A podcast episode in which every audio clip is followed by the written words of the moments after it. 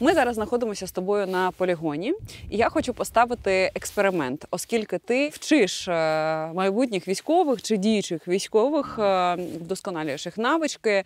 Е, Я взагалі тримала зброю два рази в житті, там десь в тирі, стріляла ну, міма. Навчи мене, будь ласка, користуватися зброєю. От все, як ти робиш з ну, чоловіками, яких готуєш. У вас же там дівчат немає? Дівчат немає. Ну от. Ну, є дівчата, але вони на інших посадах, не на тих, які працюють зі зброєю, можна Ну, так сказати. Давай зробимо експеримент. От що я зможу? Людина прийшла з нуля. Не вмію держати оружие в руках. Не, Мгм. тому меня, не для того мене мать рожала. Почнемо. Так. Прошу вас сюди, будь ласка. Дивись, це е, карабін, цивільний карабін на базі АР. Почнемо з того, як його розбирати та збирати, і принципи дії механізмів. Добре? Дивись, є отакі піни. Угу. Ти їх видавлюєш трохи Так. з цієї сторони. З цієї сторони ти їх дістаєш догори. Розбираєш, витягаєш е, ручку перезаряджання. Тут є затвор, ручка заряджання, апер, ловер. Ударно-спусковий механізм і возвратна е, пружина, зворотня пружина. Це якась класична зброя, так. Ну, це карабін да, на базі АР. Тобто, наші військові, е, ну, найпопулярніше це АК. Але наші військові е, користуються також і, і АР системою. Так, що ми маємо? Апер, ловер, зворотній механізм, буфер віддачі, ударно-спусковий механізм, ручка перезаряджання на українській.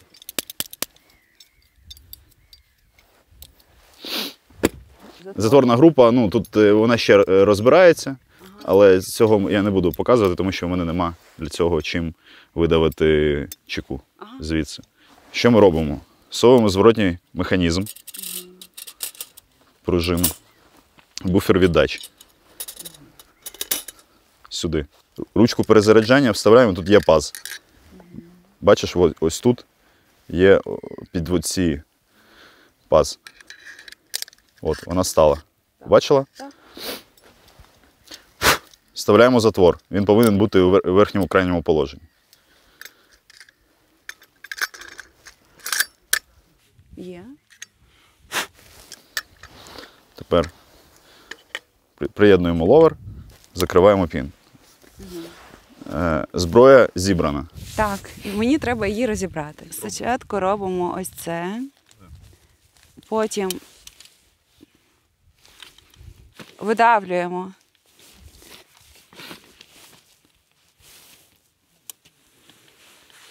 Раз. Треба підковернути. Щось. Цей, блін, щось. Так, друзі, я за гендерну рівність, тому я буду поводити себе з жінками так само, як і з чоловіками. Що у вас не виходить? Я не можу, блін. Витягнете цей пін, будь ласка. Витягніть ось цей пін, будь ласка, доверху, догори. Цей, ага. Угу. Він щось не тягнеться. Він. о, Давай я зараз витягну. Дивись. Давай. Оп. Витягнувся. Відділяє апер від ловера. Це як зробити? Ось так от. Ага, все. Зробили. Зробили. Витягай е, ручку е, перезаряджання та затвор. Ось цей раз, Да. цей два. Отак. Потім е, треба пружинку. Обратний, да, пружину, зворотній механізм. Да. Оп. Ні, треба, віж, бачиш ось це. Ага. Його треба натиснути, та воно випаде, але в тебе не вистачить сил для цього.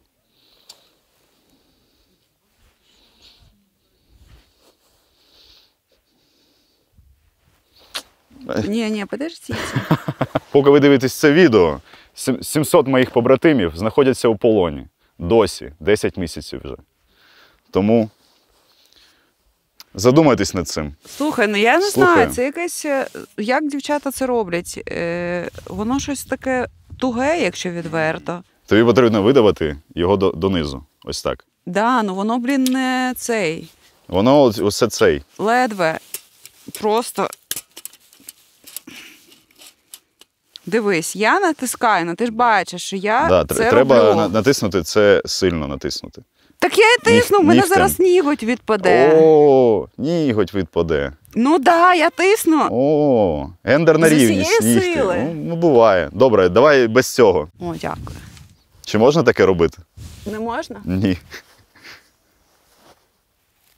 Блін, я розумію, що люди, які вміють це робити, я виглядаю як е, клоун якийсь. Але Ні. Ти Я не вам виглядаєш як клянуся, клоун, ти я- виглядаєш як жінка, якій недостатньо сил для я цього. просто не можу. От Добре, Лак е, ми не будемо цього робити, тому що в тебе не вистачає, ти зламаєш зараз ніготь.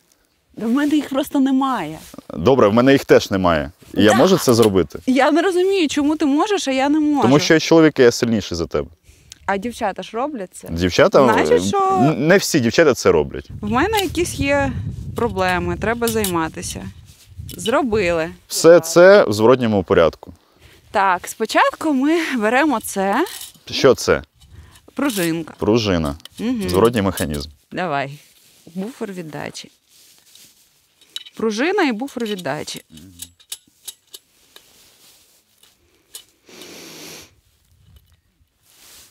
Все правильно. Так. О, О, є. є. Так. Продуй від піска. Там є пісок. Угу. Добре, тепер вставляю е, спочатку сюди. Поверх. Поверх, не через низ, Да. поверх. Ні. Ось так. Так. Тепер знаходь тут паз. Віж, впало в паз. Да. Трохи вперед її підай, подай. Чекай, раз. Все, воно так Ні, ти до йде. кінця, до кінця ти її не доводиш. Отак, отак Вставляємо залишаєш. затвор. Да. Ось цим донизу. Тепер закидуй все разом туди. О, все. І Тепер став е, ловер до апера. Спочатку сюди. Закривай пін. оп, Є. і тут.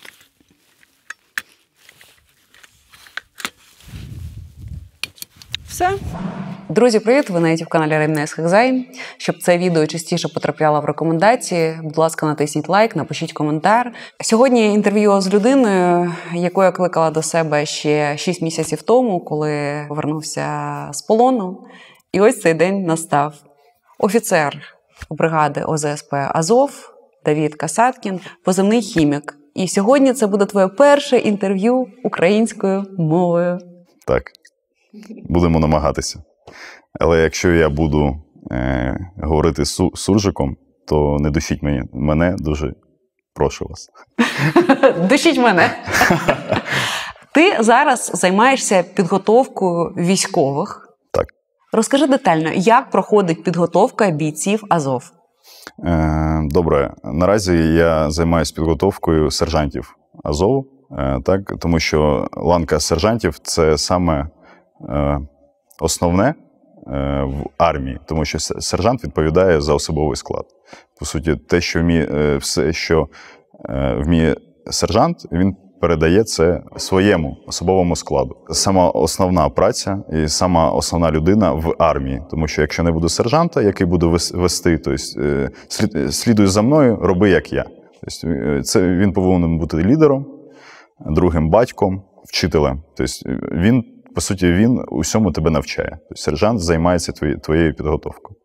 Е, Тому е, це як у стародавній армії. Брали 60 командирів, навчали їх, вони навчали ще 60, і так це все розросталось. Е, Тому наразі я готую сержантів, і вони потім передають ці знання, котрі я їм даю, своєму особовому складу. Ми з тобою ледве знайшли час, щоб записати це інтерв'ю. По-перше, домовлялися півроку, потім три місяці назад все-таки вирішили, що будемо записувати випуск. То в тебе підготовка, то прихворів. Зараз в тебе дуже щільний графік, і ми пишемо цей випуск у неділю. Єдиний твій вихідний. Розкажи, який в тебе зараз графік, коли ти от готуєш е- військових? З 7 ранку до приблизно 6-7 вечора Ми займаємось з ранку до обіду.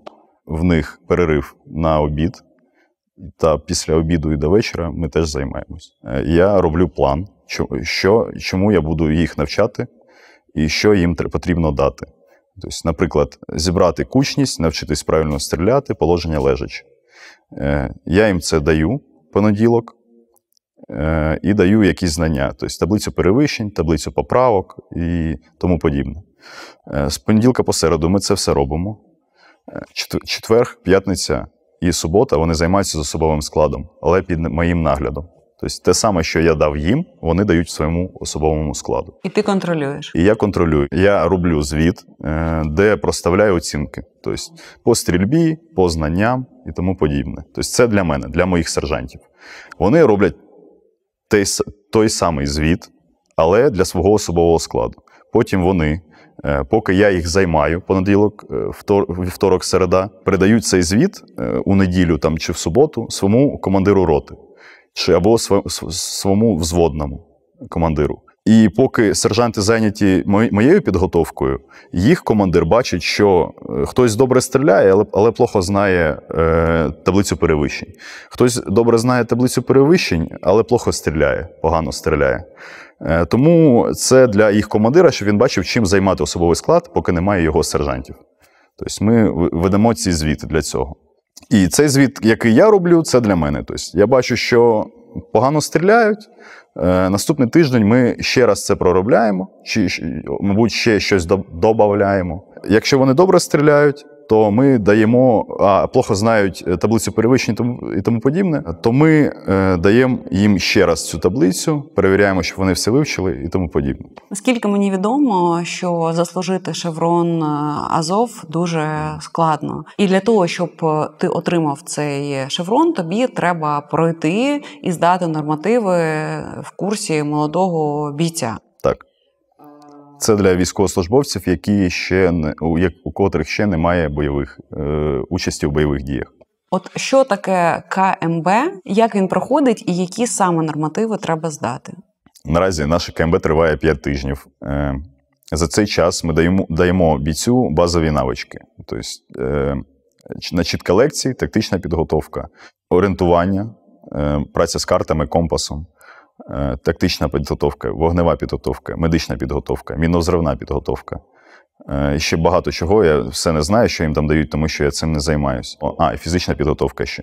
Ти тиждень е, отримуєш якісь знання, і кожен понеділок ти пишеш екзамен по цим знанням і набираєш якусь кількість балів. І якщо за весь цей час екзаменів ти набираєш в середню, середній бал ниже 70, то ти не проходиш курс. Якщо по фізичній підготовці ти не, проход... не набираєш достатньо кількість балів, ти не проходиш курс. Також ти можеш е, здатися, постукати в колокол. Кожен понеділок дають на це можливість, щоб ти вийшов і постукав колокол, значить, що ти здався та не можеш проходити далі базовий курс підготовки. І все, ти вже не можеш стати. Ти залишаєшся військовослужбовцем, але ти не в лавах ОЗСП АЗОВ. Ну а от якщо проходить людина з нуля, у якої немає ні військової освіти, ні підготовки, і вона каже, що хочу бути частиною Азову. Так. Е, Є такі хлопці, котрі прийшли, і вони, ну, ти на них, на них дивишся, і тобі здається, що ця людина все своє життя просиділа за комп'ютером та навіть не, не, не одного разу не бігала. І якщо ти не здаєшся, ти не стучиш в колокол, ти про- продовжуєш підготовку, все вчиш, то тебе не виганяють з курсу. Тобто ти можеш, ти можеш вилетіти з курсу тільки якщо ти постучиш в колокол та здашся, або е, не про- про- пройдеш по балам. Але якщо ти е, ну, не здаєшся, то твою фізичну підготовку підіймає, тобто е, твої знання, в тебе є час, щоб їх отримувати. Тобто це все залежить від свого бажання. Якщо ти бажаєш, ти пройдеш. Якщо ні, не іграє ролі, яка в тебе була до цього. Фізична підготовка. Базовий курс е, підготовки це більше підготовка, ніж е, це відбор якийсь. Але момент відбору теж є. Тобто, якщо ти здаєшся, е, то якщо ти здався на КМБ, то і в бою здашся. А раніше, коли я прийшов у п'я- 2015 е, році, то там був більше відбір ніж підготовка, тому що е, знань е, професійних, ні в кого майже не було. Був якийсь свій досвід, хтось десь служив, хтось десь був був в поліції, працював. І приходило дуже багато людей. Коли я прийшов на КМБ, там, мабуть, був заїзд був десь 200 чоловік. Один заїзд, 200 чоловік. І нас на, нас там зранку, на, на наступний день, коли я приїхав, зранку вивели на туди, де ми будемо будемо бігти, е, та сказали: біжи, типа, ми біжимо 10, 10 кілометрів. Хто не добіжить, не проходить далі. І дуже багато було стресу для нас створювали, дуже багато фізичної підготовки. Ну, це так, як показують в американських фільмах? Щось схоже. Е, наразі наше БКБП, тобто базовий курс е, бойової підготовки, е, це те ж саме, що і показують у фільмах, тобто Marine Corps і тому подібне. А нащо це? Е, тому що ти тобі потрібно вводити людину в цей стрес, е, кричати на нього, прокачувати його. Перше, це він повинен звикати до цього, тому що там буде те ж саме. І друге, це випробувати, випробувати його. Е, якщо він здасться тут, то він здасться і там. Чотири дні у наш час це маленьке життя. За чотири дні можна назавжди переїхати в нову країну, закохатися і розлюбити об'їхати майже всю Україну з волонтерськими справами і змінити своє життя, обравши новий шлях, спробувати себе у сфері IT. Напевно, ви чули, що в IT великі зарплати, віддалена робота, великі перспективи. Але багато хто досі не розуміє, яку професію обрати, де вчитись, як переконатись, що саме у мене вийде. Ідеальний варіант спробувати себе в цьому, і не лише на словах, а й на ділі побачити, як виглядає робота розробника і переконатись, чи дійсно це вам підходить. В цьому допоможе чотирьохденний практикум з програмування від команди IT Brains, який пройшли вже більше 40 тисяч людей. На практикумі ви разом з підтримкою менторів отримаєте базові знання з IT. Попрацюєте з кодом, створите свій перший додаток і на 100% зрозумієте, чи подобається вам програмувати. Практикум безкоштовний, тому не чекай. Твоє краще майбутнє може початися зараз. Переходь за посиланням нижче та реєструйся. Критерії відбору стали зараз більш м'якіші, знизилися нормативи чи ні? Так, ну те, що більш м'якіше, я скажу, критерії відбору ті ж самі, але е, курс скоротили. Тобто з 9 тижнів на 5 тижнів. Через те, що йде війна, треба е, просто швидше отримати знання, базові, але, але критерії базові навички ті треба самі. швидше. Так, критерії ті самі, але базові навички треба отримати швидше. Усе інше ти отримаєш вже, вже у підрозділі. Е, що ти маєш на увазі на полі бою? Ні, в підрозділі, коли ти прийдеш до підрозділу, там теж є тренування, теж навчають чомусь, читають лекції. Тому ти зможеш довчитися то, те, що тобі ще не дали на БКБП, е, то тебе навчать цьому вже в підрозділі бойовому люди, які з таким самим досвідом, як і інструкторів. Так, а скільки відсотків людей, які проходили курс молодого бійця, от ще в 2015-му, доходили до того, що їм видавали шеврон. Наскільки я пам'ятаю, мій заїзд був десь 110 е, чи 120 чоловік, е, і там був ще попередній заїзд, тобто ми вже були наступний. І їх теж було десь 100. І з мого заїзду, мабуть, не пройшли курс е, десь чоловік 60 чи 50, тобто багато. Тобто половина? Половина. Да, Наразі не проходила на той на той момент. І ще в кінці цього курсу зараз такого немає. В нас був екзамен, який називався Спартан. Тобто тобі повинно повинно було пробігти 10 кілометрів, е, потім ще з мішком 70 кілограмів, пройти ще 2,5 кілометри, пройти е, полосу е, перешкод по натовським стандартам, не радянську. Е, а вже натовську з канатами і тому подібне. Е, після цього тобі потрібно було е, протягнути цей мішок 70 кг 100 метрів, проползти по пластунськи ще 100 метрів в іншу сторону, спуститися з четвертого поверху на альпіністській вірьовці. Та три раунди боротьби з інструкторами свіжими. Тобто, і це це все ти робиш без е, відпочинку. Це все без відпочинку, і тобі тобі потрібно вкластися у дві години. І якщо ти здаєш цей екзамен, е, тобі дають е, значок Спартан, що ти його закінчив. І наразі з, мого заїзду, мабуть, вісім чоловік, які здали цей екзамен, я вже не пам'ятаю. І я був один із тих людей. Зараз такого немає. Зараз такого екзамену немає. Наразі тобі потрібно вивчити перше правило поводження зі зброєю, що зброя завжди заряджена. Навіть якщо вона не заряджена, ти поводишся з нею як зарядженою. Тобто направляєш в людину і тому подібне. Це зрозуміло. Зброя завжди заряджена. Окей. Далі, принципи дії механізмів. Е, тут є запобіжник.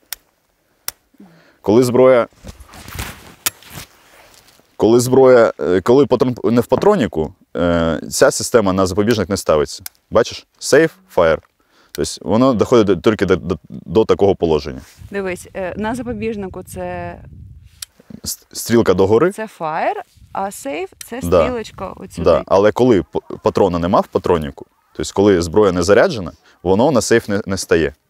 Тобто, а коли зброя заряджена, воно стає на, на запобіжник. Побачила? Так? Тобто це твій запобіжник. Да. Так він працює. Це fire, ти можеш стріляти, це сейф на запобіжнику. Сейф Так.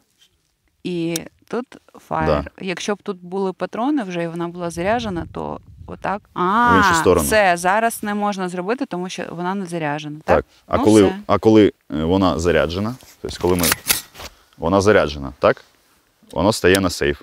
Ага. Пограйся з цим. Так. Вона заряджена, не, Заряджена. не, ложи, па- не клади палець. Тобі зараз потрібно поставити на запобіжник, на сейф. Ні. Тобі потрібно візьми цей запобіжник та потягни його, щоб е, поставити на сейф в іншу сторону. Да. На Є, сейф. на сейф.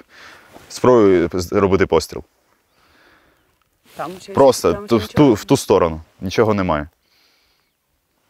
Ба! Стріляй! Не виходить, так? Зброя на запобіжнику. Знімай Я ж боюсь. Знімай так. запобіжника. Фаєр. Ну, Тепер е, спробуй зробити постріл в ту сторону. так? Нажми на спусковий гачок. Да. Нажми, добре, натягни. О, з- е, добре, зрозуміла, як це працює? Добре. Зброя заряджається наступним образом. Ти тягнеш затворну е, ручку заряджання в крайнє заднє положення на себе та відпускаєш її. Патрон в патроніку. Тобто вже можеш стріляти. Зрозуміло? да. Можна з, з е, ця ручка підлаштована е, під те, щоб е, можна було заряджати патрон з будь-якої сторони. Хоч з цієї, хоч з цієї. Тобто, як можна двома пальцями. Це зрозуміло. Да. Спробуй. Не вистачає сил, так? Дивись, Отак. да. Опа. в крайнє заднє положення, до, до кінця. Тепер відпускай. Просто. Просто відпусти. Все, зброя заряджена. Це зрозуміло? Да, да. Далі. Два. Да. Дивись, по поводу пальця. Ти па- па- палець на спусковий механізм ти кладеш тільки коли с- е, збираєшся стріляти. Коли в тебе закінчились набої, затворна рама стає на затворну затримку. Тобто ось так. І коли ти приєднуєш новий магазин, щоб зняти з цієї затворної затримки та дослати патрон в патронник, тобто, щоб зброя була заряджена, ти нажимаєш на оцю кнопку. Бачиш її? Да. Затворна рама уходить в крайнє переднє положення та досилає патрон в патронник. Все зрозуміло? Да. Постав на запобіжник. Чому не стає? Тому що тут немає патронів. Добре. Тепер е, заряди зброю. Так, добре. С- е, холостий спуск зроби. Просто нажми на спусковий механізм та цілься приблизно в мішень. Добре. Є. Зброя не заряджена, ми перевірили. Да. Красна точка, якою ти цілишся туди, куди тобі потрібно стріляти. Подивись. Ти бачиш красну точку? Бачу. Бачиш красну Да, точку? да. Їй потрібно цілитись. Все. Тобто, ку- куди ти направляєш красну точку, туди ти і стріляєш. Все зрозуміло? Да. Що ще не зрозуміло? Ну, здається, що все. Замовляти товари з Китаю стало дуже зручно та легко завдяки сервісу Міс China Shop. Тут можна швидко знайти та замовити будь-які товари: одяг, взуття, товари для дому, декор, техніку та багато чого іншого. За промокодом Раміна 23 ви отримаєте знижку 10% на доставку вашої посилки з Китаю. Переходьте за посиланням в описі під цим відео та реєструйтеся. Бажаю приємного шопінгу! Стрільба в положенні лежачі та з упором. Тобто це нам потрібно для того, щоб я зрозумів, що ти правильно цілишся, правильно обробляєш спуск, е, правильно дихаєш. Тобі потрібно лягти, положити цівку на цей мішок, твій ствол, твоя зброя, твоє тіло і твоя нога. Це одна лінія. Це, е, твоє тіло це продовження твоєї зброї. Тобто ти повинен лягти так. Щоб одна лінія була. Одна лінія з твоєю ногою, з твоїм тілом і з твоєю рукою. Ліва нога, ноги не ось так на носочках, ноги прижаті до землі. Є різні, різні положення, але зараз ми стріляємо з цього положення. Тепер твій лікоть стоїть на землі.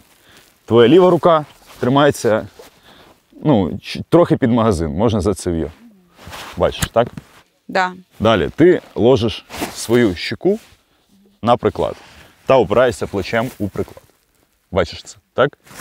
Права рука в тебе тримається за пістолетну рукоят. Бачиш? Да. Ліва рука ось тут. Добре. Ти лягла, прицілилась у мішень. Далі. Коли ти робиш постріл, тобі потрібно контролювати своє дихання. Ми це робимо або на повному видосі, тобто ти та затримала. Ти не, дихаєш, ти робиш постріл. Або на полув, е, полувдосі. Це чому так? Е, щоб коли ти цілишся, ти коли дихаєш, твоє тіло воно робить рухи. А коли ти не дихаєш, ти стабільно лежиш. Тобто, коли я цілюсь, мене нікуди не підкидує. Тобто я знаю, що я прицільно туди, куди я цілюсь, я прицільно зроблю вистріл. Це зрозуміло, так? Тобто Або з- е, видих. А- Або повний видох, або полувдох. Так. Далі, дивись на мій палець. Постріл ти не повинна тягнути спусковий гачок ось так, різко, та загибати його сюди. Ти це бачиш. Е, е, твоя фаланга рухається в так- так- такому положенні. Тобто ти тягнеш її. Плавно дуже. Е, не плавно, а вона. Дивись, свій палець я не загибаю ось цю сторону. Ну да, щоб так. я було. тягну її чітко на себе. Далі, коли ми робимо постріл, ми, ми не дергаємо пальцем. Тобто, ось так ми не робимо. Ми тягнемо палець дуже повільно. Для того, щоб коли ти робиш постріл, у тебе тим, що ти дьорнула палець, не змістився нікуди ствол. Ні вліво, ні вправо, ні вверх чи не догори. Це зрозуміло. Тобто ми плавно тягнемо палець цей. Тобто я заряджаю зброю, ліг, підсилився, затримав дихання. Та плавно тягну палець. Тобто в мене нікуди не пішов ствол, ні вліво, ні вправо. Тобто, якщо б я дьорнув цей палець, чи е, ось так його потягнув, допустим, якщо я потягну палець ось так, в мене зброя зміститься вліво, тому що я тягну її сюди. Розуміло? Якщо я дьорнув, е, може пі- пі- піти вище постріл мій. Ми лягаємо так, щоб ця нога була Просто, е, наразі просто ля, ляж. лягла. Бери правою рукою пістолетну рукоять. Взяла. Упирай зброю до плеча. Опираємо зброю до плече, в плече. Так. Е, тепер клади свою щуку на приклад. Ти бачиш красну, красну точку, бачиш? От вона не по центру. Ну, вона й не потрібна А, жише. да, да, бачу. Добре? Да. Берись за цев'я лівою рукою. Під нього, ось тут. Так, є. Тримаєш, так? Да. Треба от Для, якось як тобі, як, щоб тобі було зручно. Так, є. Тут, тут ми розібрались так. Тепер Так. ноги твої. Ноги отак. Ні, стоп. Поклади ось так. Добре? Ну так, да, не дуже зручно, але. Не дуже зручно? Да. Зрозумів. Тепер. Ти бачиш е, е, білу точку у центрі мішені? Да, бачу. Бачиш? Угу. Ось сюди тобі потрібно цілитись та стріляти. Нам потрібно дослати патрон в патронник. Це робимо лівою, Лівою рукою заряджай зброю. Боже, а як У- у- Можеш прибрати голову для цього. це роблять люди, у яких поганий зір? Блін. От в мене зараз Користуються окулярами. Або зір 90%. добре. Тепер берись, е, клади руку на цев'я. Ні. Ось тут. Так, Так. Тепер прицілься, є, клади палець на спусковий гачок. є. Та плавно, плавно е, дихання, або повний видох, або полувдох. Затримала дихання і плавно, плавно тягнеш за спусковий гачок.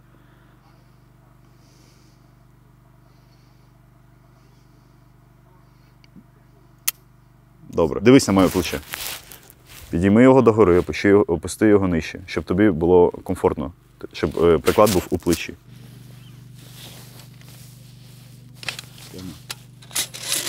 Заряджаємо зброю. І Зацівку це є. не фаланговою. Да.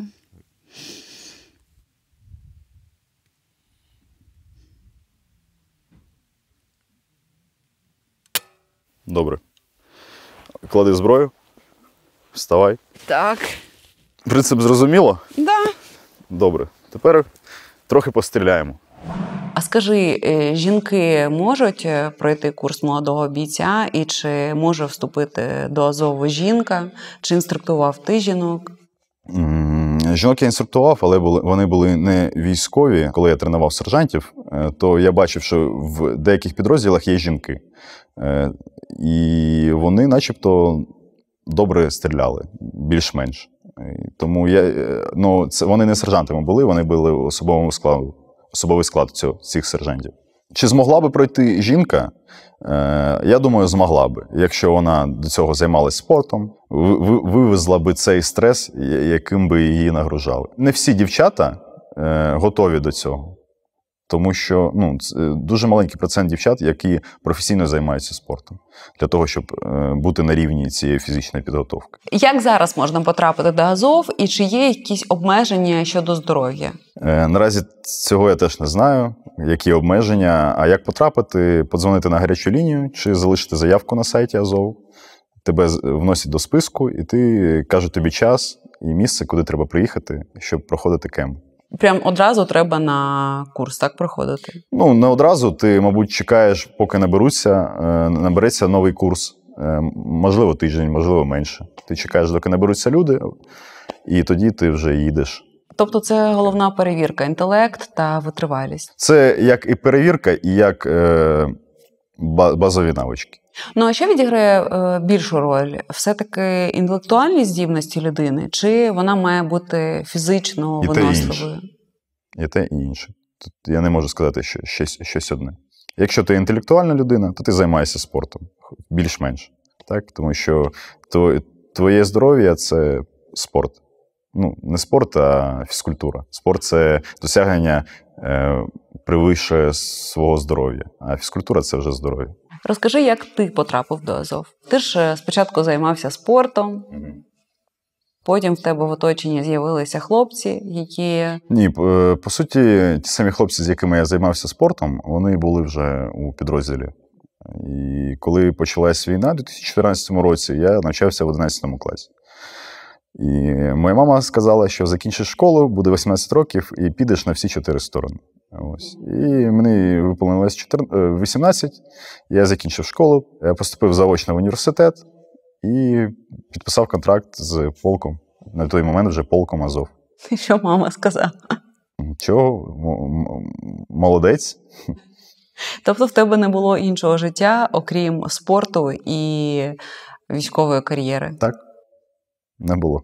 Ти пам'ятаєш, чи відчував ти страх, коли ти вперше опинився саме на фронті? Як е, хлопцям, які зараз вперше опиняються е, на полі бою, от е, подолати цей страх? О, я не, знаю, як відповісти на це питання. Я скажу, що так. Та війна, яка була тоді, це була інша війна. Наразі все змінилось. Е, тоді, коли я перший раз виїхав на, ну- нуль, е, то я не відчував якогось страху. В мене був не страх, а нерозуміння того, чого чекати. Тобто я ще не був там. Там я не дивився фільмів якихось, якихось. Е, Товариші, які вже були на бойових, казали, що це не так, як у фільмах, це там по-іншому. І тому ти пок- поки це не відчуєш, поки це не побачиш, не розумієш, чого тобі чекати. Тому страху не було, і було, було тільки нерозуміння якесь. Типу, Чого, чого чекати, що, що зараз буде, що зараз відбудеться там. Ну а що б ти порадив хлопцям, які вперше їдуть на якісь е, бойові виходи? Порадив, що щоб не боятися, Ну так. Е, Кожен, кожен боїться. Кожен хоч трохи боїться. Тут вирішує те, е, як чоловік ти чи ні.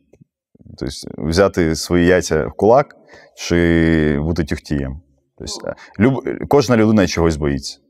І тут треба переступати через свій страх. Ну тобто боятися це нормально. Це нормально. А от я боялася вистрілити. Це теж нормально? Ну, для деяких так. Тобто, для мене до повномасштабної війни, коли по нам стріляли з мінометів чи другого тяжелого важкого озброєння, ми сміялись з цього. Тому що ну, ну прилетить, не прилетить, там таке. А наразі, коли вже це повномасштабна війна, куча техніки, куча авіації, куча артилерії, і коли можуть просто твій ВОП зрівняти з землею, це трохи ну, ти вже задумуєшся за це. Коли ти бачив, як людей е, від вистрілу танку закопують землею.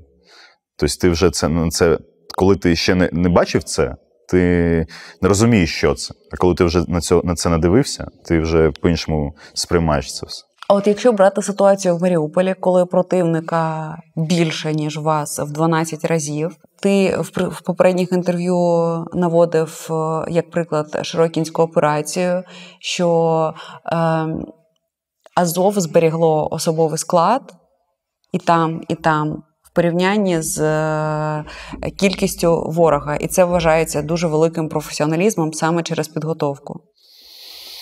Так, е, тут, мабуть, грає роль не сама підготовка, а планування цього всього і відношення до особового складу. Тобто, те, що бачив я, і те, що бачили мої побратими, що росіянські командири до свого, до своїх підлеглих ставляться як до м'яса, відправляють їх на обой. В чому різниця між радянською системою підготовки і натівською?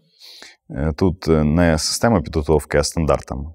Тобто, е, наприклад, в натівських стандартах побачив, знищив, доповів. Радянських побачив, доповів, знищив. Поки ти доповів і почекав, поки тобі сказали щось, що можна стріляти чи ні, те, що ти бачив, воно вже сховалось.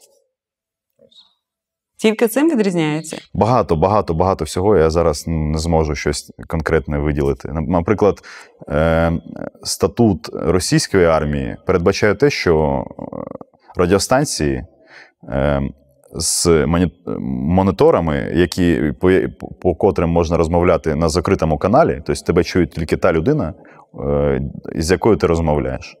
Е, повинен бути тільки, тільки у офіцерів. А обичні стандартні радіостанції, які можна прослуховувати, які не по якої, з якою ти не зможеш розмовляти по закритому каналу, їх можна прослуховувати. І якщо їхня книжка пише, що тільки офіцер може е, володіти такі, такою радіостанцією, то звичайному бійцю вони не можуть її дати, щоб його не слухали. Тобто це так, тому що так пише книжка, і вони нічого не можуть змінитися. Тобто вони чітко по інструкції? Чітко по інструкції. Я навіть бачив якесь інтерв'ю з військовими ДНР, які казали, що наші стандарти дуже різко відрізняються від їхніх стандартів, тому що в нас вже є планшети з картами. Тобто на планшеті ти наводишся на якусь точку, там показують чіткі координати. Тобто, Любий боєць з планшетом може чітко навести артилерію по координатам, якщо він побачив щось.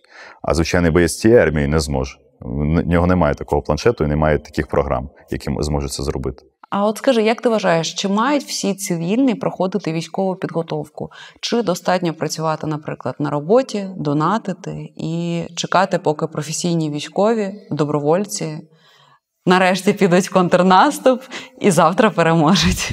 Наразі я висловлюю тільки свою думку. Я не знаю, як е, звати того чоловіка, який е, був на інтерв'ю. Якесь інтерв'ю я бачив, не пам'ятаю з ким. Я бачив навіть е, відривок із Тіктоку, який сказав: Мені мені потрібне, мені не потрібна економіка, мені потрібен пулеметчик. блядь. І по факту, це я кажу е, свою думку, не думку підрозділу. Я так і вважаю, що Е, наприклад, я свою зарплату я теж трачу на армію, на свою, на своє спорядження, там хлопцям допомагаю, скидаю хворим дітям. І Так само, як і ті люди, які донатять. Тобто я не кажу, що е, не потрібно донатити. Ні, ні, хоч щось треба робити. Але якщо вибирати між донатами, тільки донатами для хлопців, е, то я би вибрав, щоб вони пішли до армії. А залежить сума донату? Якщо це там якісь там е, мільйони. Тут гривень. річ не у сумі донату, е, а у розумінню цього цього всього. Тобто, так, я теж е, чому я не сиджу вдома і не доначу? Чому я на війні, чи готую особовий склад, чи був десь, а ти сидиш вдома і кажеш, що я доначу, і цього. Якщо в твоєму розумінні чоловіка цього достатньо, це добре. Хоч щось ти робиш. В моєму розумінні це по-іншому. Для мене це замало. Тобі скажуть, ну ти ж професійний військовий. Я не був до цього професійним військовим. До цього я був школярем. От е, коли мене спитають, а чим ти займався до Азову, я казав, я навчався в школі, і на мене оце так дивляться. Ну, типа, це щось вау. Типа, знаєш, типа, я не був професійним військовим, я до цього прийшов. І пройшов я. Це не так, що зараз ти приходиш і всі вже все знають, всі вже все вміють. І є такі інструктора, які тебе можуть в короткий проміжок, проміжок часу навчити чомусь. Ні, тоді цього всього не було, і ми не саме цьому всьому навчались. Десь смотри, дивились е, відео на Ютубі, десь знаходили книжки, десь ще щось, і саме цьому всьому навчались. Нас ніхто не готував. Ось так. Ну а якщо не буде нікого в тилу, то що будуть робити військові? Хто буде волонтерити, виховувати дітей, підіймати економіку? Ми відсто... відстоїмо свою країну і впаде економіка. У нас буде своя країна. Так, Але якщо ми втрачимо, втратимо свої країни, у нас і не буде і економіки. ну так. Так, давай. На вухах? Да, да. Все добре? Ну да. Окей. Окуляри в нас є в ліву руку, якщо ти правша. Магазин. Так. Опираєш, якщо потрібно, опираєшся в ногу, якщо не потрібно, тримаєш ось так. Правою рукою ти кладеш сюди патрон. І лівим великим пальцем ти його прижимаєш та доправляєш до крайнього заднього положення. Оп, є. Зрозуміло це. Так, так. Як цим користуватись. Добре, витягну, витягувати ти можеш витягнути ось так, та потім цим же патроном усі ці витягнути, якщо тобі це потрібно. Спробуй сама, три патрони треба сюди. Тримаємо. Клади сюди патрон і великим пальцем лівої руки його Великим прижимай пальцем лівої руки. Ми його натискаємо. і доводимо до вперед. Туди. Так. Натискати не треба, коли ти доводиш його. Вперед. Да, все, він вп- там, де потрібно. Далі цією рукою взяли. Кладеш цим пальцем. Ну ми отак. Ні. ні, ні, треба. Поклади ось так, Поклала. лівим пальцем, пальцем, великим пальцем лівої руки. Тепер, тепер натискни. Є. Так. Ще один патрон. І ви це робите також дуже швидко, Так. Да? Для тебе це легкотня, да? Ну, отак. Вийшло. Все досить. Три. Все добре? Ходімо. Коли ти прицілилась, затримала подих та плавно-плавно тягнеш на себе спуски. Не треба цього боятися.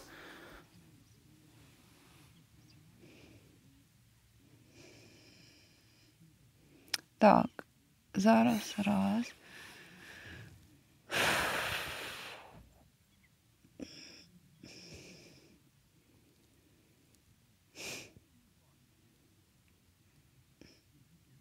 Блін, я боюсь. Не, не... не, бійся. Хочеш, я за тебе зроблю цей постріл, потягну твій палець. Ні, ні, не надо. Тобі треба, треба через це перешагнути. Зроби, зроби цей постріл, не бійся. Я просто Е, боюсь, це- що е, зараз якось зброю, я зроблю постріл, зброю випущу з рук. Ні, зброя і зброю так сильно не підкине. Вона трохи-трохи її дьорне, навіть з мішка не впаде. Не бійся. Нікого ти не вб'єш, мабуть. Давай, делай вистріл. Не бойся этого. Тягни. Так, раз. Дихання, палець. Плавно-плавно тягни. Ну, пи***ц. Навіть не дьорнулась. Да, ну это было очень громко. Ні, ти в наушниках, а я без наушників сиджу. Ще раз, те ж саме. Давай, три постріли в тебе. Звикай до цього. Прицілилась, дихання, плавний спуск. Не кидай палець. Потягни на себе. Ти його зараз кинула. Бачила, як ти да. зразу відпустила. Не треба відпускати.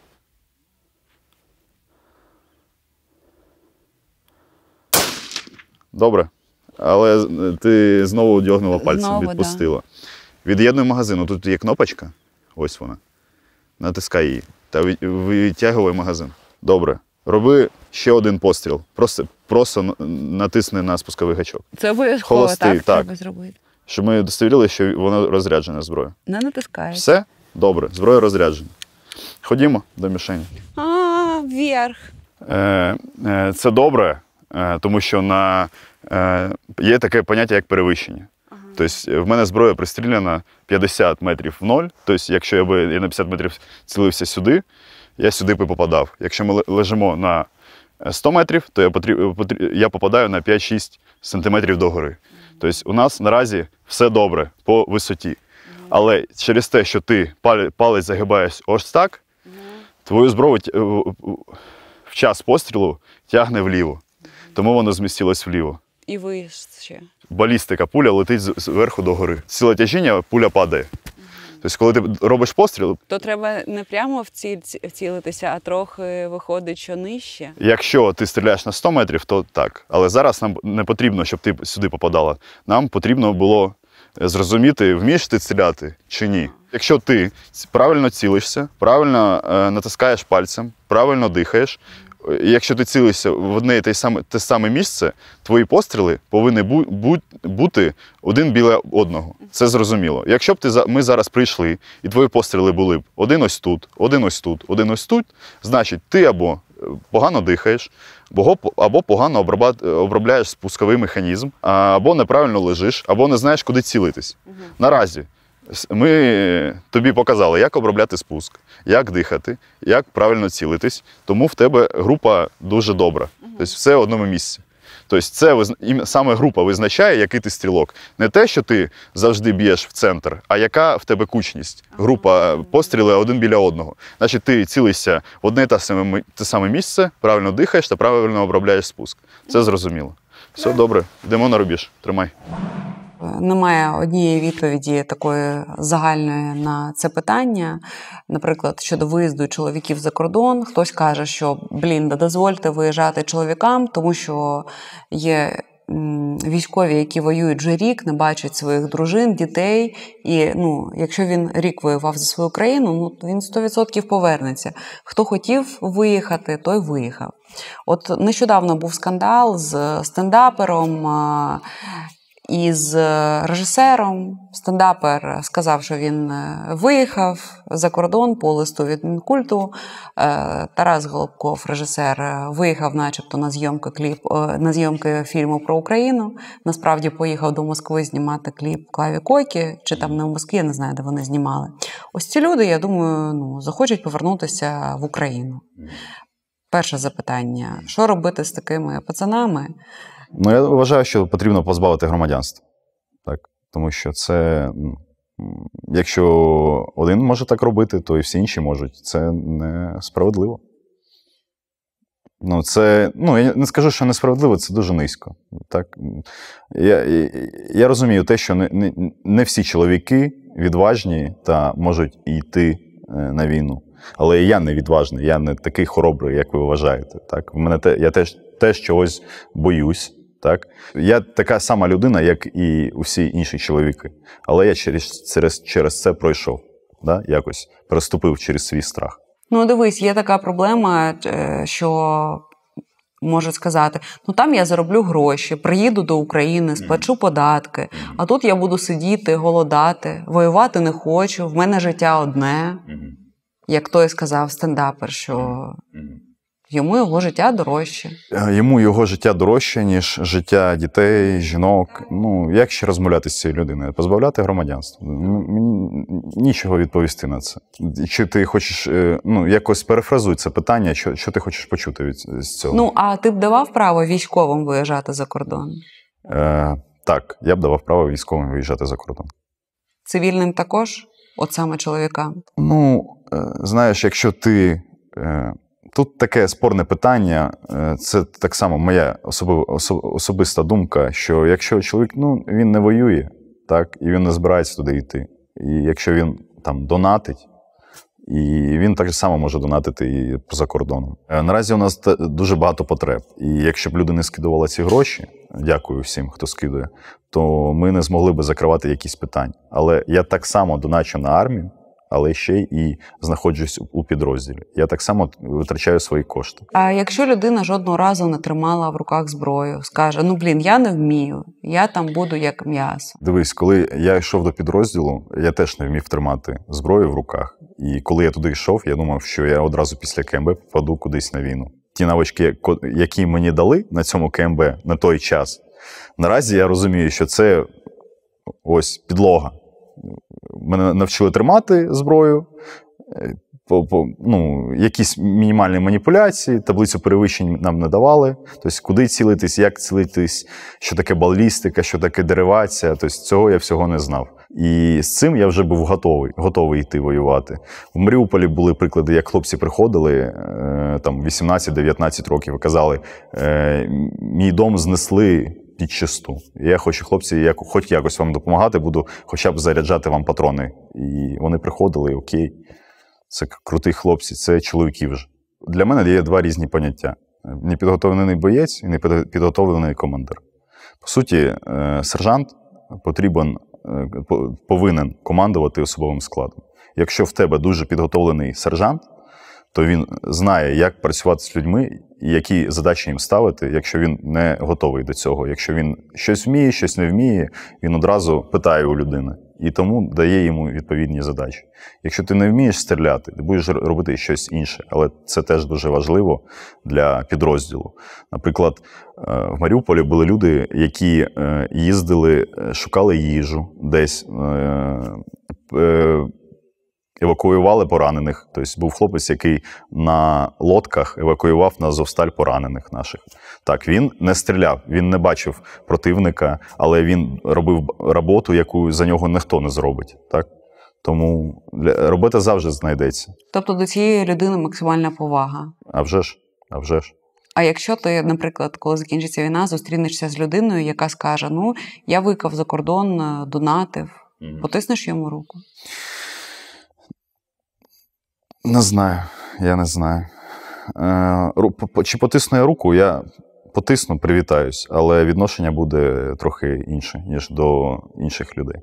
А наприклад, така ситуація, може, нас зараз. Подивляться чоловіки, які до 24 лютого виїхали за кордон і не повернулися, і зараз бояться повертатися, тому що кажуть: я повернуся, мене зразу заберуть зразу на війну. Я кажу, да ні, ну немає такого, що прям тебе схоплять на кордоні і скажуть е, е, їхати воювати. Так от, ті, хто зараз за кордоном, знаєте, що ви можете легко повернутися в Україну, і вас на кордоні ніхто не схопить і не відправить без підготовки там воювати або просто воювати якщо тільки ви самі не захочете. Ну, Якщо я був би наразі сержантом, і до мене прислали би таку людину, яка тремтить і каже: Я боюсь воювати, е, я би не направляв його на штурм чогось чи там в атаки йти і тому подобне. Я би знайшов справу. Яку би він мог, міг робити, так там готувати їсти і тому подібне. Щось знайшов би, але я, я би знав, що ця людина не спроможна на це і відправляти його на смерть я би не став. Тобто ти дивишся так, яка перед тобою людина, і не всі обов'язково повинні там е, бути е, там. Диви, дивись, якщо, якщо ми кажемо про початок війни повномасштабної, коли все було шкереберть, е, то я би знайшов роботу для цієї людини забивати магазини, готувати їсти чи ще щось інше. Але наразі я знаходжусь в підрозділі ОЗСП, окремий загін спеціального призначення. І там, якщо ти в підрозділі не готовий до цього, тебе там не будуть тримати. Тобто, якщо в мене бойове відділення, е, або взвод, або рота, або батальйон, так, всі ці люди спроможні щось робити. І до цього, коли до повномасштабної війни Азов дуже рідко виїжджав на бойові. І перед тим, як кудись їхати, е, задавали питання, чи є ті, хто не хоче їхати. Давали шанс не поїхати, залишитись, але тебе потім переведуть у інший підрозділ. І були люди, які казали, ні, я не поїду. І там, ну, Я я пам'ятаю одну чи одну чи дві людини. І Тому ну, їх ніхто там не гнобив, не бив там і тому подібне. До цього ставились е, нормально. Тобто не всі люди, не всі люди на це спроможні. А от що ти думаєш з приводу того, щоб дати цивільним право мати зброю? От було голосування дуже дуже в добре. дії добре, так? Добре. Це ну як вам сказати. Е, це дуже добре, але теж це треба все продумати. Е, Є ну, люди, які ну, це я не дуже розбираюся у всьому, у всьому цьому, але аби кому давати зброю, я вважаю, що не потрібно. А людям, які які знають якісь базові навички, правила поводження зі зброєю і тому подібне, то чому ні? Це твій захист, твоє життя. Да? Коли е, увірвалися Росія увірвалася в Україну, якщо б у як в Америці, так якщо б у кожного цивільного була б зброя, то вони б змогли відстрілюватись, захищатися, і не було б того, що було в Бучі та в Ірпіні. Ти думаєш? Я вважаю. Да. Тому що, ну, наприклад, Тех... штат Техас, да, наскільки я знаю, я спілкувався з е, людиною військовою, яка там знаходиться. І він каже, що для них в Техасі це як е, обидінність. Е, в їхньому штаті мати зброю, їздити на полігон та стріляти. Кожен підліток там там до 16 років, хоч один раз, але стріляв зі зброї. Так і я вважаю, що є такі підлітки, які там воювали. В мене є мій однокласник, не буду називати його позивний, який пішов на війну у 16 чи в 17 років. Е, з 10 класу він пішов. І так, чому я не, не маю права мати зброю? Тому що ця зброя мені потрібна для захисту а не для того, щоб когось вбити та щось інше. Це дуже добра група. Тобто в тебе добрий інструктор, я бачу. Ти вже майже професійний стрілок. Вже все, да? Зараз Можна? нам треба ще покращити. Що нам потрібно? Правильно тягнути палець. Тобто, щоб твою зброю, збро... щоб твої постріли не уходили вліво, були е, чітко по центру. Зараз ми ще раз це прохолостимо, твій палець, і ще раз простріляємо і сходимо, подивимось, що там. Дивишся вперед. А на тебе не можна? Не, на мене не можна. Чому? Тому що потім розкажу чому. Ага, хорошо. А я знаю, ти напевно зробиш так, щоб е, десь не було патронів, так? Ні, буде патрони чому. Ну ладно.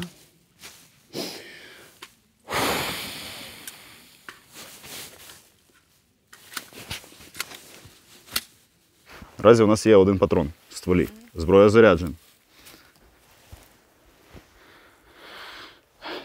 Тепер цілься. Не рухатися, да? Ти повинна одразу лягти зручно. Палець звідси вбери. Візьміть зацівку. Трохи вперед. Ось тут. Так. Наразі ти тримаєшся під магазин. Трохи за ці, твої ці два пальці потрібні. Да, ось так. Зброя заряджена. Да. Плавний спуск. Дихання. Вже роби постріл. Ти оце зарядив вже? Зарядив. Візьміть добре за пістолетну рукоятку. Оп. Добре. Е, Зараз ми переконали, що ти не дергаєшся, коли робиш постріл. Це дуже добре.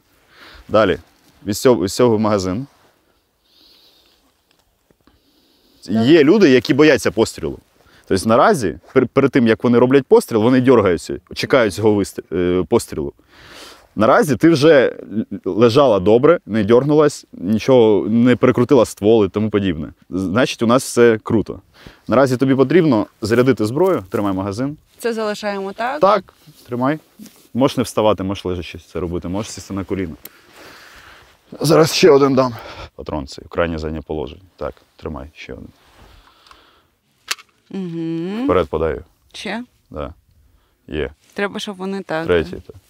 Якщо неправильно зарядити, що буде? Не не буде пострілу. Просто зіпсуємо патрон? Ні.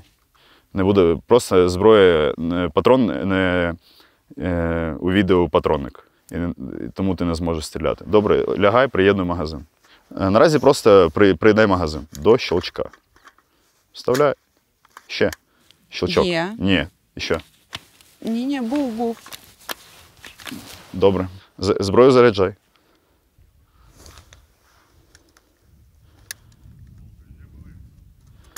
Тягни. Да. Відпускай. Є. Да, Лягай зручно, щоб ти усі три постріли, не поправляючись, зробила з одного положення. Ще вище. Є. Лягла, Да. цілився. Да, зараз я зроблю так, щоб зручно, було... щоб було. Зручно. Є. Тепер е, три постріли роби. Підряд? Да. По готовності три постріли. Клади палець на спусковий гачок та роби дихання, плавний спуск. Усі три постріли у білу точку, яка там є. Поправляйся, як тобі зручно. Але коли ти вже починаєш стріляти, ти не міняєш положення. Все, вже е, збилося. Це нормально, коли ти, тебе трохи підкинуло. Але наразі в тебе знову палець ти відпустила. Ще, давай. Ну зараз я не можу, тому що збилося положення. Поуправляйся тоді. Вже не вийде. Я трохи трохи кріпше тримай зброю. Міцніше. Так само дихання, плавний спуск. Прицільно.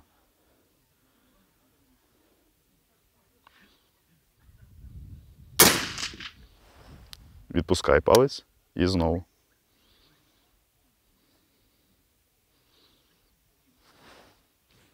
Кучу в 5 см собрала. Від'єднуй магазин. Знімай затворної затримки, нажимаю цю кнопку. Да. Да, окей. Тепер е, е, спуск зроби. В сторону мішені. Все, забирай зброю, ходімо дивитись, коли, куди там попало чи не попало. Перший і третій не вийшло. Чому перший не вдалося? Тому що перший я побачила, що зброя пішла точка е, нагору. Так. При, при пострілі чи коли ти ні, цілилась? ні, коли вже я зробила постріл. Ага, це, до, це нормально. А третій раз, е, тому що я побачила, що зброя пішла праворуч. А другий раз вона як була на Так і залишилось, тому що Так ти контролювала зброю і та міцно її тримала. Е, достатньо міцно. Е, наразі те, що я побачив, е, в тебе перший постріл е, був поганий, тому що ти дьорнула пальцем. Можливо, зараз він змістився. Два постріли повинні бути добрими. Але зараз ми подивимось на мішені, як це. У нас дуже, дуже добра група. Це Ага. ось це дуже-дуже добре. Мгм. Е, і це добре ще по тому, що в тебе попадання в тій самій зоні. Мгм. Тобто вони нікуди не змістились. Е, тобі треба ще попрацювати зі спуском. Е, у тебе от цей перший, перший постріл, коли ти дьорнула зброю, воно бачиш, як воно пішло дуже вліво. Оці три постріли вже добре, але треба ще, тобто ти загибаєш так палець. Тому коли ти робиш постріл, в тебе зброя е, тягнеш її вліво, тому що палець в цю сторону загибається і тягне спусковий гачок зброю, тобто отак. Зрозуміло, тобі потрібно пальцем потягнути чітко на себе. Це дуже добре. А можеш от розказати на якихось прикладах, чим твоє уявлення про війну відрізнялося від того, що ти побачив насправді? Після того, що я пройшов і що я бачив, е, я розумію, що фі- фільми про війну Другої світової, так там спасти рядового Райана і тому подібне, це не якийсь екшен, це от те, що може бути насправді. І ось так ну, змінилось моє уявлення у війні. У війні. Тобто я дивлюсь якийсь військовий фільм, і там, де куча м'яса, там смерть, е, загинув товариш чи ще щось. І я розумію, що це так, так в житті буває. Цивілізований світ, але він дуже жорстокий. Е, Не можеш дивитися фільми про війну? Чи дивишся? Ні, нормально дивлюсь. Одразу починаєш думати. Так, я згадую, ну, бачу щось подібне і згадую. Тобто не було ні дня, щоб я не згадував те, що було в Маріуполі чи в полоні. А які саме фрагменти ти згадуєш? Усе, усе. Просто по кругу в тебе крутиться? Так, так. Я можу згадати один момент, подумати про це, потім інший момент подумати про це. І Ти так хочеш е, в своїй голові прокрутити, як би ти зміг вчинити інакше? по-різному. Як би я зміг вчинити інакше? Е, Чи правильно я зробив, чи неправильно? Е, Про, про, просто згадую. Просто щось збрело в голову, я згадав це і думаю, знаєш, так, замислююсь просто. Сумуєш за своїм містом? Ну, Я дуже сумую. Твій будинок е, знищений чи не знаєш? Мій будинок був пошкоджений, але наразі всі будинки, які стояли навколо, вони знищені та знесені. Ні. А давай уявімо, що зараз, е, 24 лютого 2021 року, за рік до початку повномасштабного вторгнення. От що б ти робив, якби знав? Якщо я по- по- потрапив у минуле, Так, от ти зараз я знаходишся. потратив у минуле, так? І я би думав, як мені розповісти та довести своїм товаришам, що я був в майбутньому, та повернувся в минуле, і зараз я вам розкажу, що там буде. І щоб вони мені повірили в це. Що б ти порадив? Щоб я пора... я, я не знаю, що б я порадив, але я б е, зустрівся би з Редісом, з іншими офіцерами і розповів би, як це було, як це проходило, і що нас чекає. І сам би я нічого не зміг змінити. Я би зміг змінити, ми змогли б це зробити тільки командою ось, ось великою. І вирішували би, що нам робити і як діяти. Тобто зараз щось конкретне я не зможу відповісти. Попереджав би ти цивільних про те, що може вже розпочатися? вже. Ти думаєш, якби цивільні дізналися про те, що почнеться велика війна, то що б це змінило? Люди б виїхали? Всі люди виїхали. Думаєш? Якщо ти, ну, якщо б вони. Це, те, що там було, це жахіття. Це велике жахіття. Дуже багато цивільних померло. З Бахмуту не виїжджають люди навіть зараз. Добре, не всі. Я думаю, би залишились е, старі люди, яких немає дітей, чи які там я не кину свій, свій дім, і вони би там залишилися не через те, що вони би там залишились через те, що вони не бачили, що може бути. Тільки через це. Якщо б вони побачили, я їм показав би картинку цього всього, вони б там не залишились. А от е, що б ти змінив в підготовці? Може, якусь літературу би читав? Я думаю, що я би більше навчався, більше, ще більше.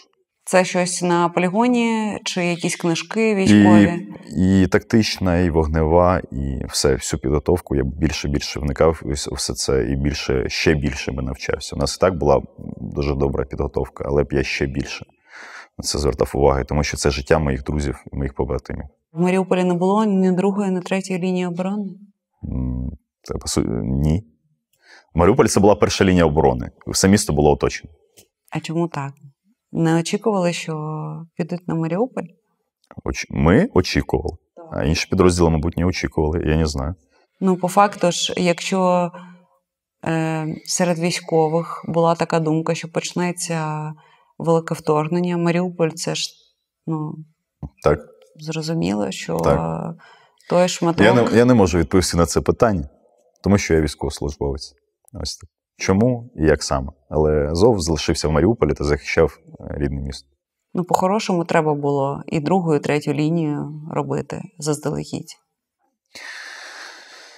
Е, По-хорошому треба було е, міняти керівний склад Національної гвардії і тому подібне, і ставити туди командирів, які на це заслуговують. Там, Редіса, який би з цим впорався. А ті командири, які там стояли, не впоралися з цією задачею, які, до якої вони постійно проводили навчання і тому подібне.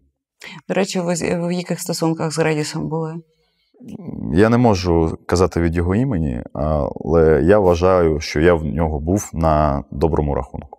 Ну, ти до нього як е, до друга, старшого товариша ставився. Як до старшого товариша. Так, Як до командира і до старшого товариша. От зараз е, ти вже скільки не розмовляєш з ним? З того часу, як ми вийшли з Азовсталі. Буває таке, що ти думаєш, що от було б е, круто, якби можна поговорити з Редісом і порадитися з ним. З приводу чого? Ну, от зараз те, що відбувається, якесь планування. Чесно, це не, не моя особи, навіть не моя особиста думка. Е, Наразі є військові, які е, знаходяться навіть не в нашому, у нашому підрозділі.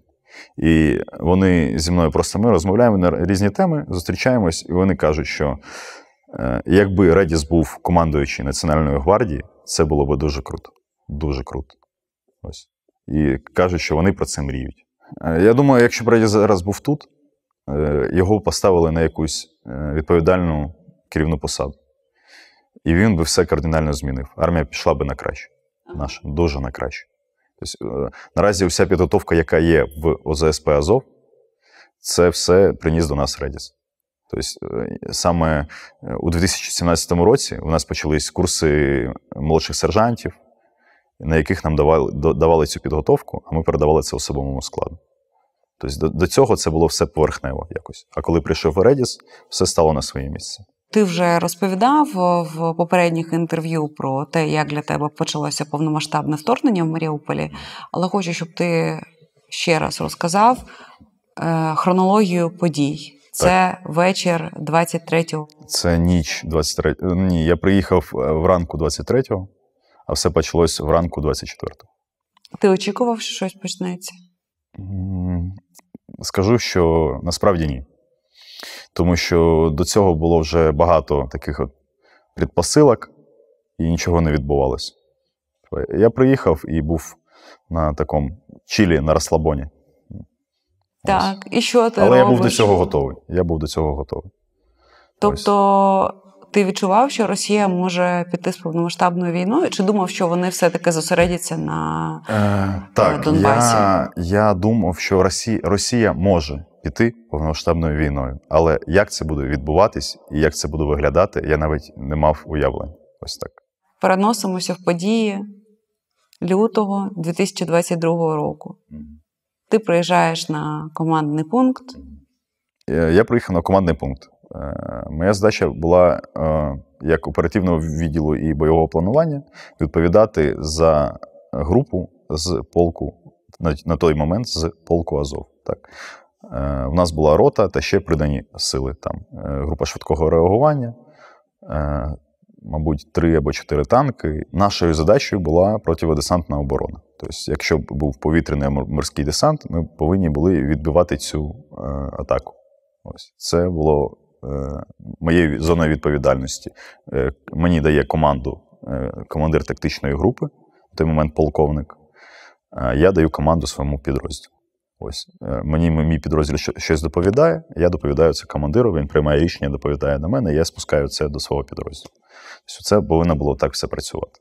На, той момент е, у нас все було відпрацьовано. Так, у нас були завжди навчання, ми знали, хто за яку зону відповідає. І а, коли все почалось, е, на цьому командному пункті знаходяться ще такі, як саме такі самі, як я, які відповідають за свої підрозділи. І деякі з них були, були жінки. Тобто я тут гендерна рівність, тут я жінок не, не угнітаю. Це просто як факт.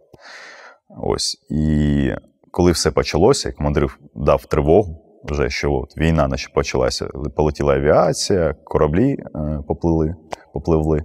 Дав команду, що почал, ну, тривога, щоб всі виїжджали в район зосередження, всі підрозділи. Е, і у, у кожного підрозділу був свій порядок дій, що робити. Я пам'ятаю це як жінка, яка відповідала за свій підрозділ, е, каже: Я не знаю, що мені робити. Сидить ось е. Я не знаю, що мені робити. Я їй говорю: «Е, давай по плану, що в тебе там. Типу, подивимось. Відправляй своїх бійців в район зосередження. Тобто, почав включатися в роботу, комусь щось підказувати. Так? Тому що я до цього був і командиром відділення, і командиром взводу. Я знаю, як працювати з людьми. Так? І що інколи люди губляться, і їм треба щось підсказати. Так? Тобто, в цьому немає чогось. Так мовити, зашкварного. Якщо вона розгубилась, е, я підійшов і хотів щось підсказати. Але коли е, так тупити почали майже всі, так, для мене я, я стою біля командира і кажу: блядь, в смислі, це шок. Що, що, що, е, что происходит? Э, типа, ну, не то, что я паниковать начал, а к нему, типа, что давай, ну, делай что-то, типа, з этим. От. І ось так все почалось. Кораблі, які були в акваторії Азовського моря, е, ми думали, що вони будуть висаджувати якийсь десант. І ми слідкували з ними. У нас був прибор, який це все бачив. Е, Ми чекали якийсь е, морський десант. І, е, ці кораблі вони плавали то вперед, то назад, тобто просто Відволікали увагу? відволікали увагу, поки працювала їхня авіація і тому подібне. Вони так просто плавали. Ми там. к- Командир, наразі я займався своїм підрозділом. Командир займався, я не знаю, чим він займався. Полетіла авіація десь у 9 годин е, ранку вже. Е, Командир закричав на, на весь штаб, який там знаходився: авіація. І всі кудись побігли. Всі кудись побігли. Я сиджу зі своїм зв'язківцем, ось так. Дивлюсь на нього без яких емоцій. Типа, спочатку просто так посмотрел, типа, улыбнувся. Потім, типа, що, що відбувається? Він пожав плечами. Я доповів це Хорусу, Герою України, е, який відповідав за ту роту, яка там була. І кажу: ось така ситуація. Він каже: «Пф, Окей. Типа, доповідай, що там буде далі, ми працюємо по плану. Тобто він от, от- ось так до цього. Ми були до цього готові. Я виходжу, в мене не, з- не, е, не було зв'язку е, в, тому, в цьому приміщенні. Я вийшов на вулицю, поймав е, 3G, поймав інтернет. У нас же була, був телеграм-канал, в якому були всі офіцери підрозділу. Я в цей, я вже не, чесно не пам'ятаю, ну було приблизно, якщо я десь збрехаю, вибачте мене, написав, що е, всі з командового пункту кудись вбігли, втекли. Що мені робити? І я вже точно не пам'ятаю, мабуть, Редіс відповів, мабуть, хтось. Мабуть, це був Редіс, я вже просто не пам'ятаю, стільки всього пройшло. Він написав: А ти що робиш? І написав: Стою на вулиці, ловлю інтернет. Він каже: добре, виводь всіх на робочі місця, типу, заспокой їх та виводь на робочі місця і кажи, щоб вони працювали. Я окей, типа, підіймаюсь е, ну, туди командний пункт, беру їхню місцеву радіостанцію та починаю визивати командира. Командир на зв'язок не виходить. Мені мій зв'язківець каже, що вони можуть бути у бліндажі, який поряд з цим приміщенням. Сходи туди. Я кажу: Окей, спускаюся в цей бліндаж, всі там сидять, окрім командира. Командира немає.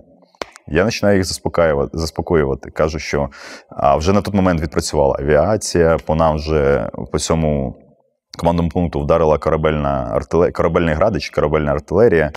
Е, ну, Дуже файно гепнула, дуже добре гепнула туди і не один раз. Е, І я ну, щось приблизно в мене вже був був бойовий досвід, і тому мене це не злякало. Тобто я вже знаю, як діяти в цій ситуації і тому подібне. Мене це не злякало на той момент. Я заходжу до них, я розумію, що в мене не вистачає знань та навичок е, по їхній темі. Я не можу за них за них робити цю роботу. Вони спеціалісти в окремих е, напрямках. Так? Я кажу їм, що все добре. Авіація десь там далеко вдарила, гради там ці корабельні по нам не попали, все добре. Давайте виходьте туди наверх, там мої хлопці, треба працювати, так сказати.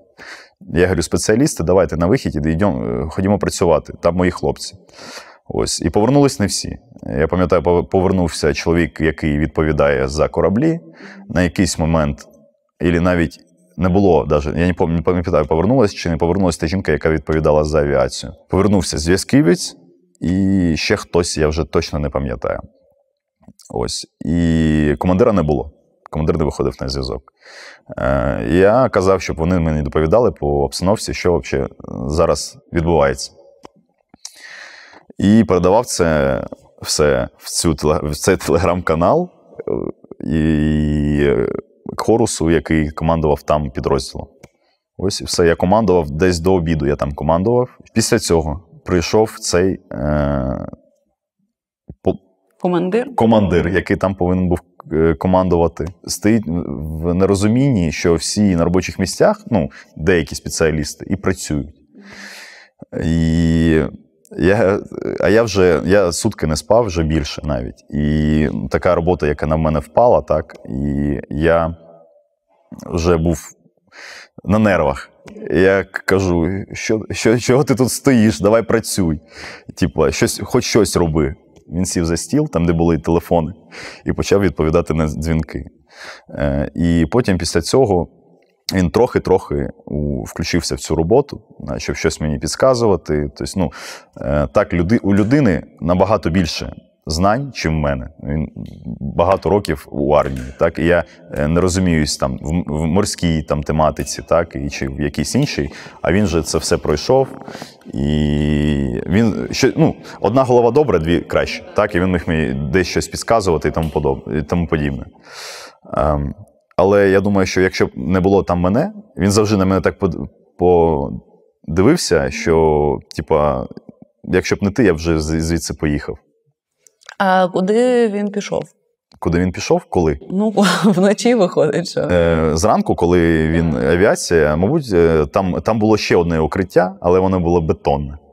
І він туди пішов в це бетонне укриття. І тобто там сидів. Е, російська розвідка спрацювала добре, якщо знайшла ваше укриття? Е, Ні, е, по нашим планам ми мали звідти виїжджати в інше місце і там розгортати командний пункт. А наразі, тому що це відбулося так, як воно відбулося, ми залишились там. І, мабуть, через це туди ніхто не вдарив авіацію чи чимось іншим. Хтось вже прийшов і перегнув авіацію. Авіація це по, по приборам. Тобто прибор, який спеціаліст, е, жінка, яка за це відповідала. Дала цю команду, що що летить авіація, а куди вона летить, летить ми не знаємо. Можливо, до нас, тому що в нас командний пункт. Ну, тобто, ваш командний пункт е, залишився цілим. Так. Коли Реді сказав прориватися вже в Маріуполь, Радіс не казав прорватися в Маріуполь. Е, коли вже був, була ніч, цей командир е, е, покликав мене до себе в кабінет і каже: Ти розумієш, що у росіян є е, десантні літаки, які можуть, можуть висадити е, роту і 10 е, єдиниць техніки, тобто там БТР, БМП і тому подібне. Е, я кажу, добре, що робити? Тобто він, я, тоді я не розумів, що він мене натякає на те, що треба звідси звалювати, так, його рішенні. І я кажу, окей, і зразу це доповідаю Хорусу, і Хорус говорить, окей, ну, типа, ми тут, ми тримаємось. Тобто, в мене навіть не було такого розуміння, що ця людина хоче кудись е, заникатись, так сказати. Я говорю, що робити? Він на мене так подивився і пішов. Каже, ладно, я пішов покурити. І поки я вирішую ці питання, всі, які там відбуваються, е, мені потрібен, потрібна була якась порада. Я його кликав, думав, що він у себе в кабінеті. Е, Заходжу, його немає. Питаю у хлопців, а де вони? Е, Вони кажуть, не знаємо. І тут по рації передають, що командир на виїзд, що він зібрав свій особовий склад та вирішив виїхати звідти. Ось я подзвонив Редісу по телеграму і кажу: він поїхав. Редіс каже: не може такого бути. І я кажу, так, він поїхав. Ми тільки що доповіли з КПП. Ось він каже: Добре, зараз я все дізнаюся і передзвоню тобі. І проходить там 5 хвилин, він мені дзвонить і каже, він поїхав. Я чесно, я посміявся, типу, з цього, і кажу: Окей, що мені робити далі? Він каже: збирайтесь і по підрозділам роз'їжджайтесь, далі будемо вирішувати. Ось. І ми звідти забрали, вони залишили е, відкриті ноутбуки з телеграм-каналами, документацією. Тобто все вони там залишили, радіостанції, які можна потім прослуховувати. Все залишили і поїхали. Е, Ми все це зібрали і роз'їхались по своїм підрозділам. Так, а де зараз ці люди? Не маю поняття. І тобі навіть не цікаво було б зв'язатися і запитати, а якого х- Е, Ні, ти мені, поїхав? чесно, мені не цікаво. Якщо вони, ну, їх, ну, мені не цікаво. Це не буде ніякої користі від цього. Ну чому людина? Наскільки я знаю, що цей полковник, який там був, він загинув. А, Тому ну, тобто претензій вже немає до кого. немає. У мене ні до кого немає претензій. Це вже їхня особиста проблема якась. Зможуть вони з цим жити чи ні? Ще раз.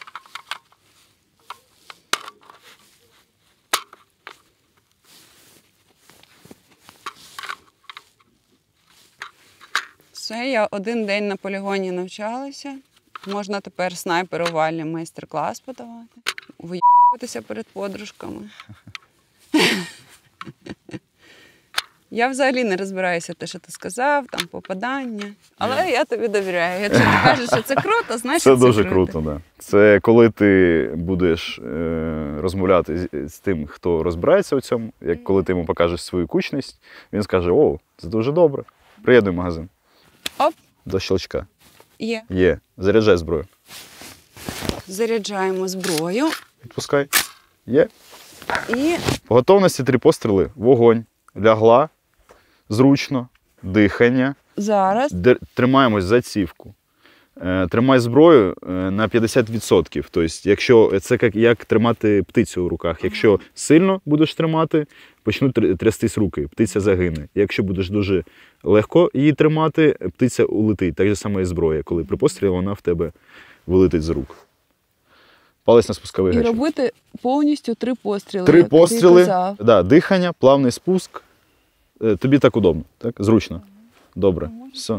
По зручності, по готовності три постріли, вогонь з одного положення. Дихання, плавний спуск. Є, дьорнула палець. Дьорнула, да. Не дьоргай палець. Не відпускай його. Ще два постріли. Підвелась. Не спіши. А знову е, Да. дуже швидко. Дихання. Плавний спуск. Палець не, ти не відпускаєш. Є. Від'єднуй магазин.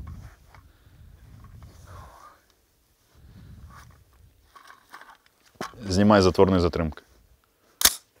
Холостий спуск. Ідемо дивитись. Зброю з собою.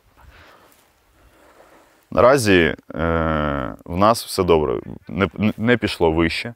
Тобто ти е, пішло е, як, якраз те саме перевищення, яке нам потрібно, 5 сантиметрів. Е, тобто догори. Але е, пішло е, тепер вліво все одно, тому що ти дергаєш своїм пальцем. Зрозуміло чому. Це до, дуже добра група, яку ти зібрала. Окей? Все. Коротше, у нас все стабільно. Все стабільно, але потрібно перестати дергати палець. Оп. Що сподобалось, що не сподобалось. Мені не сподобалося, що зброя така важка. Це не, не важка зброя, це Ні, дуже ну о, А, дуже воно таке. слання? Так, ну, треба- воно натягнуте треба, спор... все. треба спортом займатися. Можливо. Можливо. Да. Звикати що треба ось- до цього. Коли заряджати треба, то Угу. Складно, так? да, складно, дуже сильно тягнути. Ну, е- тому для жінок придумали автоматичну зброю. а, Ти заряджаєш Боже, один раз і можеш стріляти скільки завгодно. Це саме для жінок? А вже ж, е- гендерна рівність Да. є. І для чоловіків також. І для чоловіків. Ну супер. Спочатку придумали зброю, яка стріляє тільки одиночним. Буф. І подумали, так, зараз е, хімік буде з Раміною колись в майбутньому знімати інтерв'ю. І їй буде дуже складно кожен раз досилати, заряджати зброю. Тому зробили автоматично. Так а як воно робиться? Мені здається, що хтось обманює. Коли ти опинився в Маріуполі, що ти там вже побачив? Саме Коли я вже заїхав е, на командний пункт батальйону. Так? Я заїхав на командний пункт батальйону, на мене все, всі отак подивились, тому що ну, для них це теж було щось нове, цього не бачили. І коли вони дізнали, що там командир не справляється зі своєю роботою, а замість цього це все, все робив я. Так? А я там образно в армії, там, я був на той момент лейтенант, а той чоловік полковник. Да, там. І в армії відношення, то, якщо ти полковник до лейтенанта, типу, о, лейтенантушка, типу, іди отсюди. Типу. І коли я на своєму рівні займаюся цією роботою, так, ну, я не скажу, що я там керував е, там, знаннями, які знання мав, але я це робив. Я звідти не вбіг, да, не втік. Я там залишився, я робив те, що я можу. Е, Те, що я знаю, те, що я можу. Так. І вони спрашували, що там було, що там відбувалось, що ти робив. Там. І я їм це розповідаю, вони типу, з, з, з такими відкритими очами, типу, вау. Оці всі кадри, де ти виносив дітей, стареньку Це вже було бабусю. там. е, Я не пам'ятаю, коли я бабусю виносив. Це вже було там друга неділя, мабуть. Ось. Е, Що я бачив, що перше, що трапилося, е, обстріляли мікрорайон. І я туди поїхав одразу, е, взяв бойового медика свого. І почали. Я кричав всім, що в мене є відео в інстаграмі, що спускаємося всі в підвали, э, сносил там бабушек, детей, сносил в подвалы. Все в подвалы спускаемся! Потім ми е, ось і саме та дівчинка, яку я несу на відео, на відео е, вона була в, як, в, в якійсь лікарні, в, як, в якої вже не було медикаментів.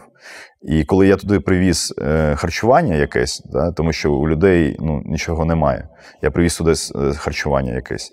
І мені там е, медсестри сказали, що є хвора дитина, в нас немає медикаментів. Ви можете її відвести в іншу лікарню. Я сказав так. І ми забрали цю дитину і з мамою і відвезли в іншу лікарню. І там її залишили. Ти от бачив цивільних, е, як вони реагували на початок? Війну? Так. Деякі не розумі... не розуміли, що відбувається. Деякі по деяким домам їхнім вже прилетіло щось, і вони в шоці. Люди масово не виїжджали. Люди масово збиралися в центрі міста з машинами і між собою, між собою спілкувались, якою дорогою можна, можна звідти виїхати. Але наскільки я знаю, що по дорозі, там, де Мангуш і на Запоріжжя, що е, не пропускали цивільних, стріляли по машинам. Це самі цивільні, е, які доїхали, приїжджали з простріляними машинами і казали, що там блокпост е, з російської армії, і вони по нам почали стріляти. І ми розвернулися і поїхали в іншу сторону. І вони між собою, хтось е, з родичів, е, і хтось з людей, які виїхали якоюсь дорогою, подзвонив до своїх друзів і сказав: а ми цією дорогою виїхали. І вони всі збиралися докупи. І хтось, який знав якусь інформацію, друг другу давали цю інформацію. Ось тою дорогою можна виїхати, ось цією дорогою не можна виїхати. І хто міг, ті виїжджав. А кому ти зателефонував і сказав, що треба виїжджати? Е, Коли вже почалась війна, 24-го нікому, в мене не було часу комусь дзвонити. Тобто я вважаю, що. Ну, я, я, я не пам'ятаю вже. Я навіть мамі не подзвонив, не подзвонив, але е, мамі я сказав, що може, це може відбутися. Але в мене така мама, що якщо навіть якщо б вона знала, що 100% це відбудеться, вона б до останнього сиділа б в своєму домі. Коли вона виїхала? Я не знаю точно, але коли я вже був на. Е, ні, я це дізнався, коли я вже був на Азовсталі, що вона виїхала, а саме коли я не знаю. Комусь з друзів телефонував, казав виїжджати. Ні. На той момент, коли я був у повному оточенні, е, у мене було почуття, що мені, мене е, всі друзі кинули. Так, вони поїхали, а я тут залишився. Ось таке було почуття. А були такі в тебе не всі друзі, хто Так, е, служить, хто військовий. Але ну, в мене є друзі, які е, в мене є друг, який е, був на той, на той момент за кордоном, але він не, не поїхав через те, що війна була, а він вже був за кордоном. І він з іншими друзями вони зібралися і приїхали в Україну. Пробували заїхати в Маріуполь, але їм не виходило. І потім він вже з неофіційно з полком там десь був. Я не знаю, не буду казати. Ну, ви зараз з ним спілкуєтеся? Конечно, вже ж. Але тоді я на нього дуже сильно образився, і ми не спілкувалися. Це вже коли, е, коли ми вийшли з полону, він мені написав, я кажу, пишет, не пам'ятаю, що він написав, що. Типу, братан, що ти, як ти, щось таке. Я пишу: «Е, всі мої брати були зі мною. Ось. Він мені скинув фото, е, що він е, з цим підрозділом Азову зараз десь на передовій. Ось. І тоді ми почали спілкуватися. Я вибачився. Що можу сказати про те, що бачив, е, відчував до моменту потрапляння на Азовсталь?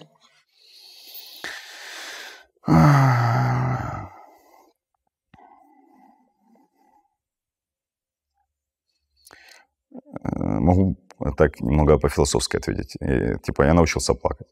Дев'ять кол пекла. Я не зможу якось передати це, тому що якщо почну зараз згадувати, то почну плакати. Ну, а не найважчі для тебе моменти це діти і ось ці люди, які не могли самі вийти з е, будинків. Ось ці всі бабусі. Е, Для мене там було все важко, тому що це мій рідний, е, моє рідне місто. Так, і там було багато друзів, е, багато добрих людей. І мені все було важко. Я бачив, як люди перетворювалися у звірів. Ось так я скажу. Маєш коли, на увазі. коли почався голод, коли не було що їсти, не було чого пити, в людей не було світла, в людей не було газу і тому подібне. Ось. Щось якийсь, якийсь момент я не зможу розповісти, але от я можу це сказати ось такою фразою: як люди перетворю- перетворювались на звірів і на що вони спроможні. А якби ти знав, е, що на тебе там чекає, Е, Пройшов е, цей путь ще раз. так, Так, все одно поїхав на командний пункт. я пройшов цей путь не тому, що я вважаю, що я там якийсь крутий тигр, який там військовий професіонал і тому подібне, а тому, що я б зміг спасти більше життів цивільних. Зміг би? Да. Ти вважаєш, що ти недостатньо зробив? Е, як ти опинився на Азовсталі? Що ти там бачив? Насправді, коли нас розділили, чомусь я думав, що на Завсталі краще, ніж в нас на правому березі. Ось. І коли, ну я вже казав, коли е, трапилось те, що трапилось з 36-ю бригадою, так, то в цьому він е, винен, я не знаю. Усі ті підрозділи ворогу, які стояли на їхньому напрямку, е, вони е, змістилися до нас. Тобто е, залишилося або Азовсталь, або там Ілліча? Е, Ні, Ілліча вже вони ж здались за Ілліча. От вони з Ілліча змістилися до нас на правий берег. Ось. І ми, у нас не було ні РПГ, ні енлавів, нічого в нас не було. У нас було тільки, стрілковка та, мабуть, е, гранати ще. Ми, ну, нічого не було вже. І ми зрозуміли, що та кількість техніки, яка у них є, ми з, автоматами нічого не зробимо. Е, Я не знаю, хто прийняв рішення, мабуть, Редіс, мабуть, ще хтось. Е, Нам дали команду, що ми прориваємось, ну, будемо прориватись на Азовсталь. Іншого виходу немає. Нас задавлять. У нас нічим воювати, тільки стрілкотня. Ось. І тому ми проривались з боєм на Азовсталь. Ось так. Це скільки людей десь проривалося? Батальйон. 200 з чимось. Мабуть, я точно не знаю, не хочу брехати. Думаю, десь 200. Що ти побачив на Азовсталі, коли опинився там? Тут е, я дуже багато, багато бачив, коли ми туди ще проривались. Там дуже багато чого було, що досі я згадую. Е, Ну, то- Можеш розказати? О, так, е, можу розповісти, що не всі місцеві хлопці, не всі знають Маріуполь так, як я його знаю я. Ось. І коли ми їхали, ми їхали, е, була така темна ніч, не було ні луни, ні місяця, не було ні зірок. Дуже темно. І ми їхали без фар. Е, На всю колону, яка там була, так, була група, яка пішим ходом рухається, була група, яка рухалась на техніці. Ось. І та в- спереду колони їхав БТР. Е, І вночі е, друга машина, яка їхала за ним, його загубила. Цей БТР. Він вирвався трохи вперед. Ми їхали, їхали, їхали. Вони не чекали того, що ми просто отак поїдемо колоною е, кудись. Так? Тобто, е, це був е- ефект несподіванки, так сказати. І коли вони вже зрозуміли це, коли ми проїхали тільки половину е, маршруту, того, з якого ми, нам потрібно було е, проїхати, вони з мінометів е, кинули ось, освітілки, так сказати. І на, нас ну, як день. На вулиці було світові прибори, світові таке? при- прибори. Я, я не пам'ятаю, як це військовими словами назвати. Сленгом освітилки. Вибачте за те, що я не такий професійний воєнний, військовий. Ось. Е, і на вулиці стало як днем. Все, все було видно, тому що ну, це, це воно так працює. По нам почали працювати тури, РПГ і тому подібне. І ми з боєм проривалися, е, відстрілювалися, відбивалися і йшли е, далі на Азовсталь. Потім, коли ми вже майже під'їхали під Азовсталь, наша перша і друга, і, мабуть, третя машина трохи не туди звернула та погрузла в болоті. Вона нікуди не могла їхати, не вперед, не назад. Я, я не пам'ятаю, мабуть, це я пам'ятаю, що це був я, але точно я не можу сказати. Я сказав, все, десант земля. Тобто всі розсипаємося, ви, випригуємо з машин. Е, а колона була велика, я не пам'ятаю, скільки там, ну, може, там 15 машин, може 10, я точно не пам'ятаю. Е, ми вибіжали на вулицю, а я коли їхав, я не розумів, де ми їдемо, тому що я нічого не бачив. І коли ми вже е, опинилися на вулиці, я зрозумів, що ось вже я, ну, я там був вже. Я місцевий. І ми ось вже майже біля Азовсталю, там метрів ну, 300 може пройти. Але там все ну, кущі і тому подібне, не розуміють, куди, хто куди йти. Ось ми зайняли, зайняли кругову оборону. Е, Коли я оглянув місцевість, я зрозумів, що ну, я знаю, куди йти. Ось. І я першим там трьом машинам, які там були, тобто там була ще колона, ну, інші всі їхали. Тобто, і вони коли ми зупинились, вони теж зупинилися, і потім тільки зрозуміли, куди їм їхати. Ось я ці перші три машини, які там були, я почав кричати, що хлопці, я знаю, куди йти, усі за мною. І ми е, бойовими порядками почали е, рухатись на сторону Азовсталі. Коли ми дійшли вже до того е, моста, е, який вже ну, за ним вже Азовсталь, там трохи ще там, метрів 50 і ти із забору Азовсталі, так сказати. Е, я подивився на цю Азовсталь, і вона просто сіяла, так сказати. Е, Ну, я вже це розповідав. Типа, туди били чим тільки можна. Ось. І я не знав, іти туди нам чи тут займати оборону. Я не знав, що вони. Можливо, я розгубився. Можливо, я приймав якесь. Ну, я правильно все робив і приймав рішення, що буде краще. Ось. І коли я побачив, що е, їхала вже колона, так, яка була, я прийняв рішення, що ми йдемо, все- все-таки ми будемо туди біжати на Азовсталь. Ось. І я завів цю групу людей туди на Азовсталь, тому що я бачив, що техніка їде і вона знає, куди їхати. Я завів тих людей на Азовсталь, коли- ми вже забіжали на Азовсталь, а ніч, ніч дуже темно було, нічого не видно. І ми бачили, куди бігти тільки тоді, коли десь поряд е, взривалися якісь снаряди. Ось, е, чесно кажучи, я не бачив, щоб хтось загинув. Але мої хлопці казали, що бачили, як прямо розривало людей. І прямо в них влучали снаряди, коли бігли туди. Коли ми вже зайшли на Азовсталь на саму, я почав кричати, що знаходьте укриття, тому що Азовсталь дуже велика. Ми, ми, я там не був. Тобто, якщо і був, то я їхав і не запам'ятав дорогу, куди йти. І де ці подва, е, подвали, бункери і тому, тому подібне. І я сказав, що поки ніч, ми вже на Азовсталі знаходимо е, якісь укриття, любі укриття, а там на Азовсталі вже були руїни. Тобто, і вже були просто руїни. Не було ні одного цілого е, дому, здання, тобто не було. Все були руїни просто. Я говорю, знаходьте укриття, хоч, хоча б десь. І сидіть, сидіть в укриттях, і будемо чогось чекати. Можливо, хтось нас, е, ну, коли все це пройде, коли вся колона заїде, будемо потім розбиратись. Зараз треба врятувати життя, так, е, ваше. Тому знаходимо укриття. Ось. Е, Я знайшов е, ще з хлопцями, там нас було десь чоловік 15, може 20. Укриття, добре укриття. Ось. І ми там сиділи. Наш план був в тому, що ми не знали, куди йти. У нас був планшет з картою. І ми плюс-мінус зрозуміли, де ми на- знаходимось, і хтось знав, де є якийсь е, бункер. Так? І е, в нас е, і до того бункеру, з того місця, де ми знаходились, був, дистанція була кілометр. В, е, коли я біг е, по Азовсталі, я спід, впав в яму та підвернув собі ногу, і я не розумів, що я думав, що я її зламав. Я дуже сильно підвернув ногу. І на той момент, коли ми вже пройшло, пройшов якийсь час, вже там було там 9-10 годин дня вже. Так, 11, мабуть. Я вже розумію, там був медик, е, і він каже, що з ногою? Я кажу, не знаю. І я розшнуровую, щоб витягти е, ногу з чобота, а я її не можу витягнути, тому що вона в мене вже отак розпухла.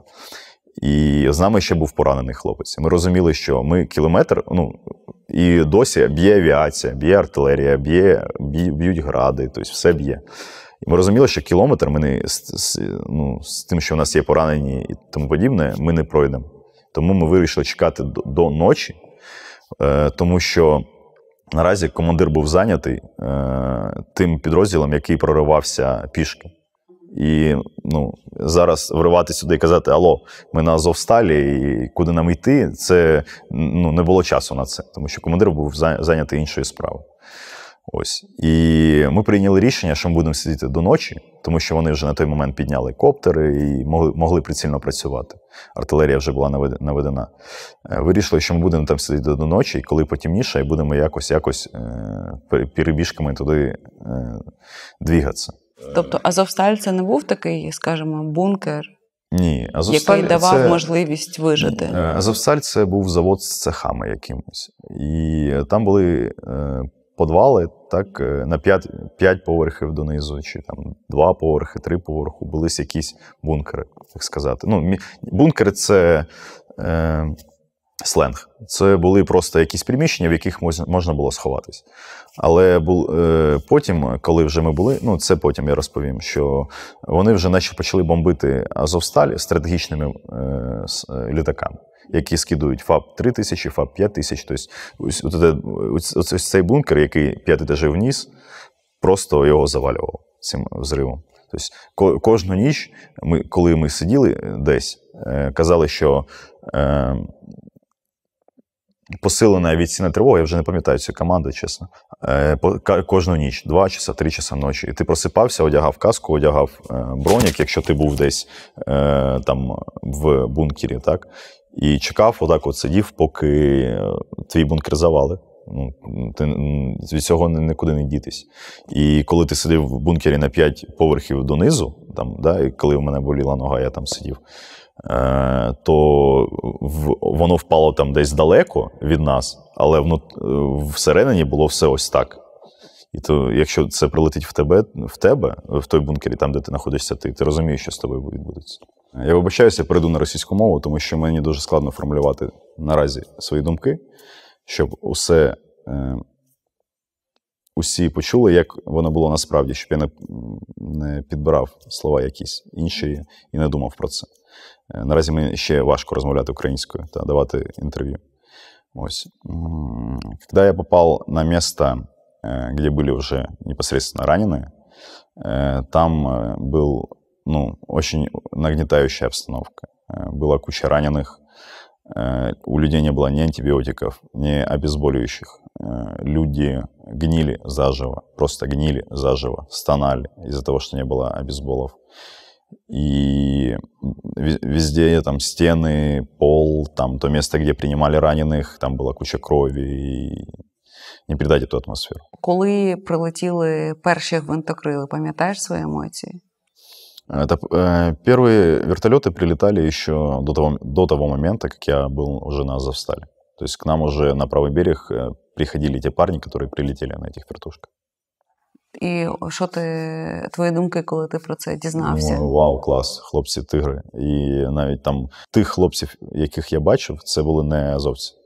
Це були якісь хлопці, які вирішили прилеті, при, прилетіти до нас. Пам'ятаєш свої емоції, коли ти дізнався, що треба буде покинути Азовсталь, евакуюватися через здачу в полон? М, Так. ем,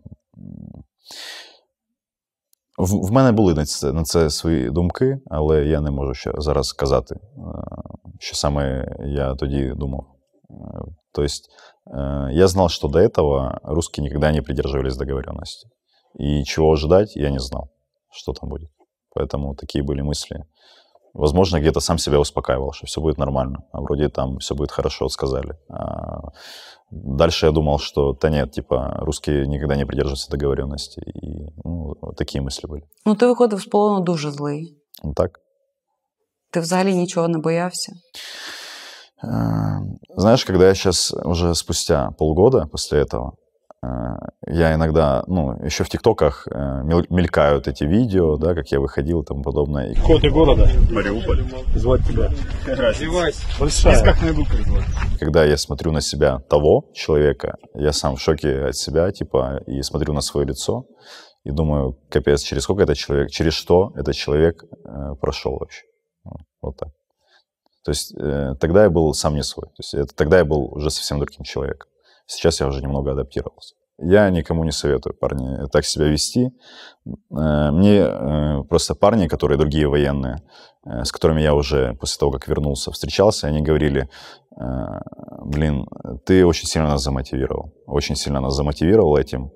Но на тот момент, возможно, сейчас, когда я уже, знаешь, типа это все переосмыслил и адаптировался, я думаю, что тогда я поступал эгоистически. Эгоистически по отношению к моей маме, к моим сестрам и всем близким, которые меня любили. Потому что могли меня убить? Могли.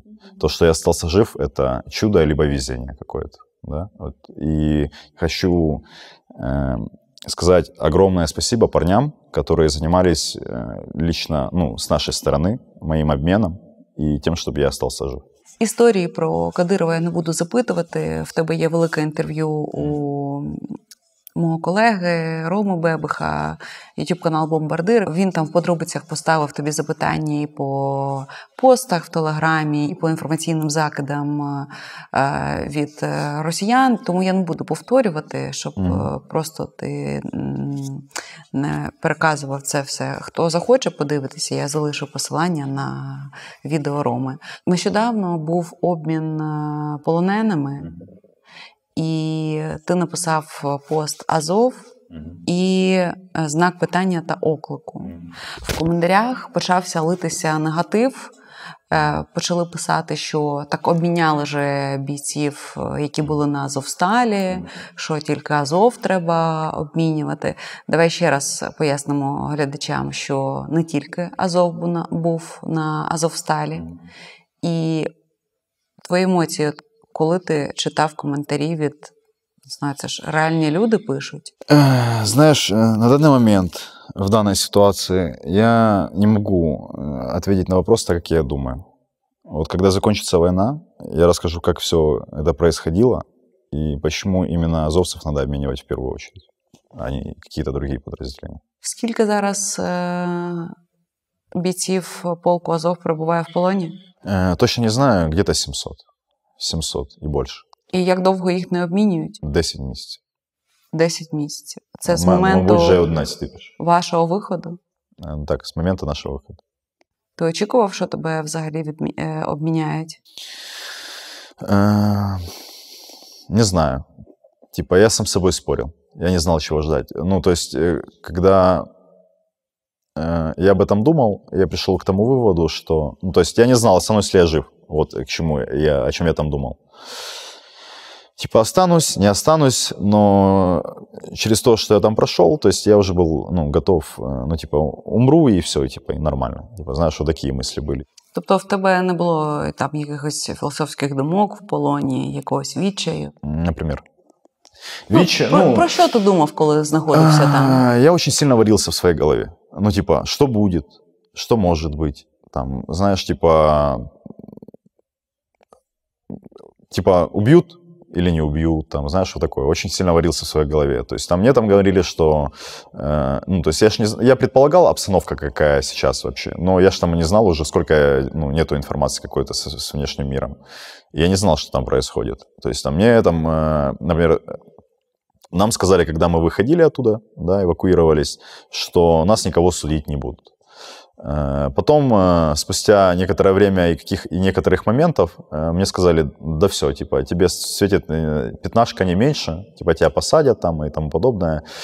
И я, возможно, где-то в это поверил, потом, может, переубедил себя. То есть я варился в своей голове. То есть, ну, типа, я думал, что даже если пятнашку впаяют, то, ну, Закончиться війна і захотять обміняти всіх своїх. От так я думаю. Психологічно на тебе і морально що більше вплинуло? Те, що ти бачив в Маріуполі, чи все-таки полон? І то, і друге. Кожна по-разному. Тобто і то, і друге. Чи правда, що ті, хто повернувся з полону, не можуть брати участь у бойових діях? Ні, це неправда. По Женевским конвенциям это так, но у нас не было никаких договоренностей по поводу этого. Вот, поэтому, ну, то есть никто, когда мы эвакуировались из Азовстали, э, не было таких условий, что когда мы вернемся, что мы не будем воевать. Вот. Яким було твоє життя в Маріуполі до того, як ти потрапив в Азов? Моя семья была среднего достатка. То есть у меня была только мать, и мы жили, по сути, на ее зарплату. Э, вот. И, то есть я был всегда сытый. То есть что поесть у меня было. Иногда не хватало денег там на какую-то одежду, не хватало денег, там, допустим, на велосипед, на компьютер, на такое, то есть денег не хватало. Но я всегда был сытый. Вот. А что трапилось с батьком? Э, он умер еще до моего рождения, погиб.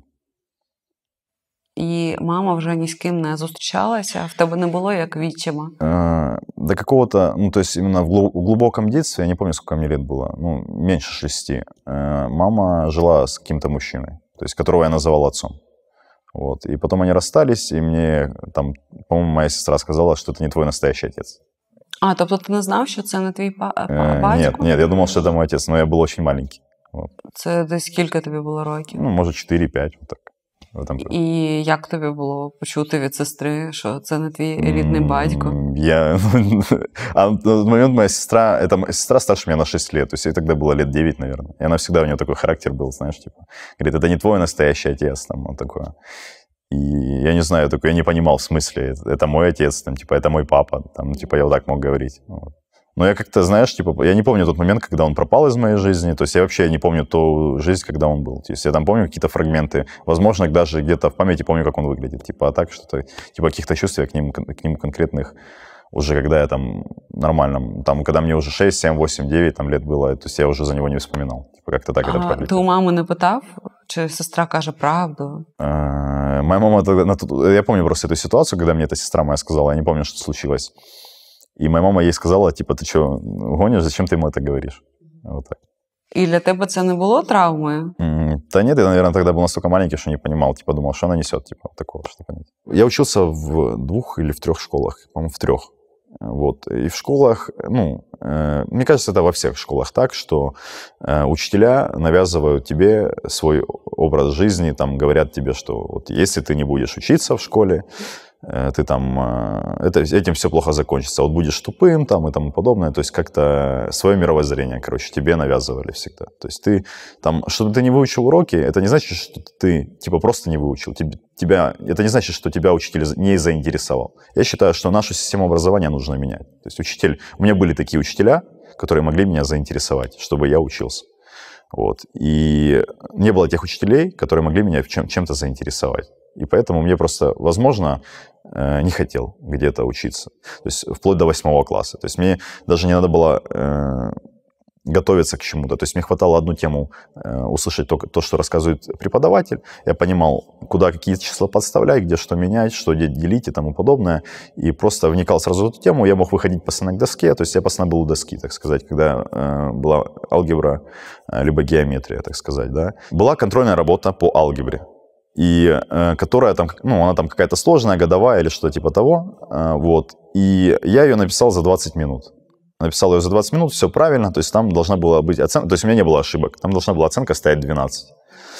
Э, другой парень, который написал э, точно такую же работу, тоже со всеми правильными э, ответами, ему, мне поставили 10, а ему поставили 12. И когда мы узнали об этом, я вот так подхожу с его тетрадкой и со своей, вот так ложу перед учителем и говорю, почему вот так почему ему 12, а мне 10.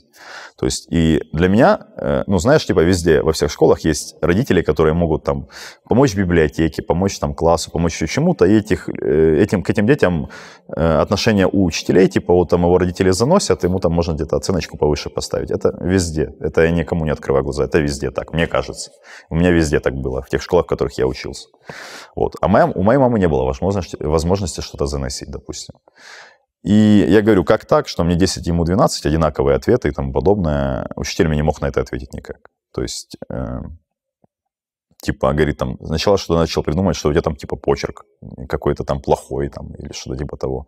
Ничего не понятно там якобы. Я говорю, это алгебра. То есть мы там не украинский, не украинская мова, так, там, еще что-то типа того. Это алгебра. Какой почерк, о чем вы мне сейчас, типа, говорите? И она мне не свела, ну, не смогла привести какой-то аргумент, типа, вот, конкретный, чтобы я понял, почему мне 10, а ему 12. И я обиделся на весь мир, типа, все, вот это несправедливость, типа, да, и я говорю, а, вот так? Окей, все, типа. И с того момента я не принес Зачем мне было стремиться к этим знаниям, да, к этим оценкам и тому подобное? То есть я не понимал, что на тот момент я еще не понимал, надо мне ли это в будущем, не надо мне это в будущем. Но зачем мне делать лишнюю работу, если я могу ничего не делать, и у меня средний балл будет 8-9. Типа, и все. И я не приносил ни одной, ни одной книги в школу. Эти учителя мне говорили э, перед всем классом, то есть перед всеми говорили мне, что я тупой, что я ни на что в своей жизни не способен, что так ты, как ты учишься, так ты будешь там алкашом или кем то там будешь в своей жизни. И у меня на это был ответ. Но лучше, чем вы меня жить, ну, чем вы живете, вы меня жить не научите. Поэтому не надо мне рассказывать что-то. Э, знаешь, типа, нас, вот я могу откровенно сказать, нас в школе, вот какой-то из учителей мог назвать, вы все дебилы. То есть вот такое было. Такое было. Говорили, вы все дебилы. Или там, стали все в угол там, или там в туалет тебя могли не выпускать. И когда меня учитель какой-то хотел, говорит, иди становись в угол, я мог сказать, да нет, не пойду я никуда.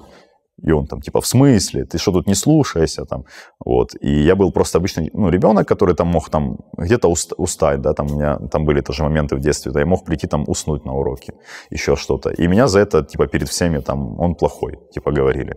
И когда я, ну, давал ответную реакцию, тоже негативную, меня вот этот учитель взял и отвел к психологу.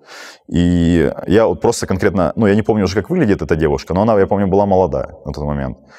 Вот. И она там начала со мной просто общаться, э, какие-то тесты, там, выбери, какие цвета тебе нравятся, какие геометрические фигуры ты выберешь, там, э, как я мыслю, там, разобралась.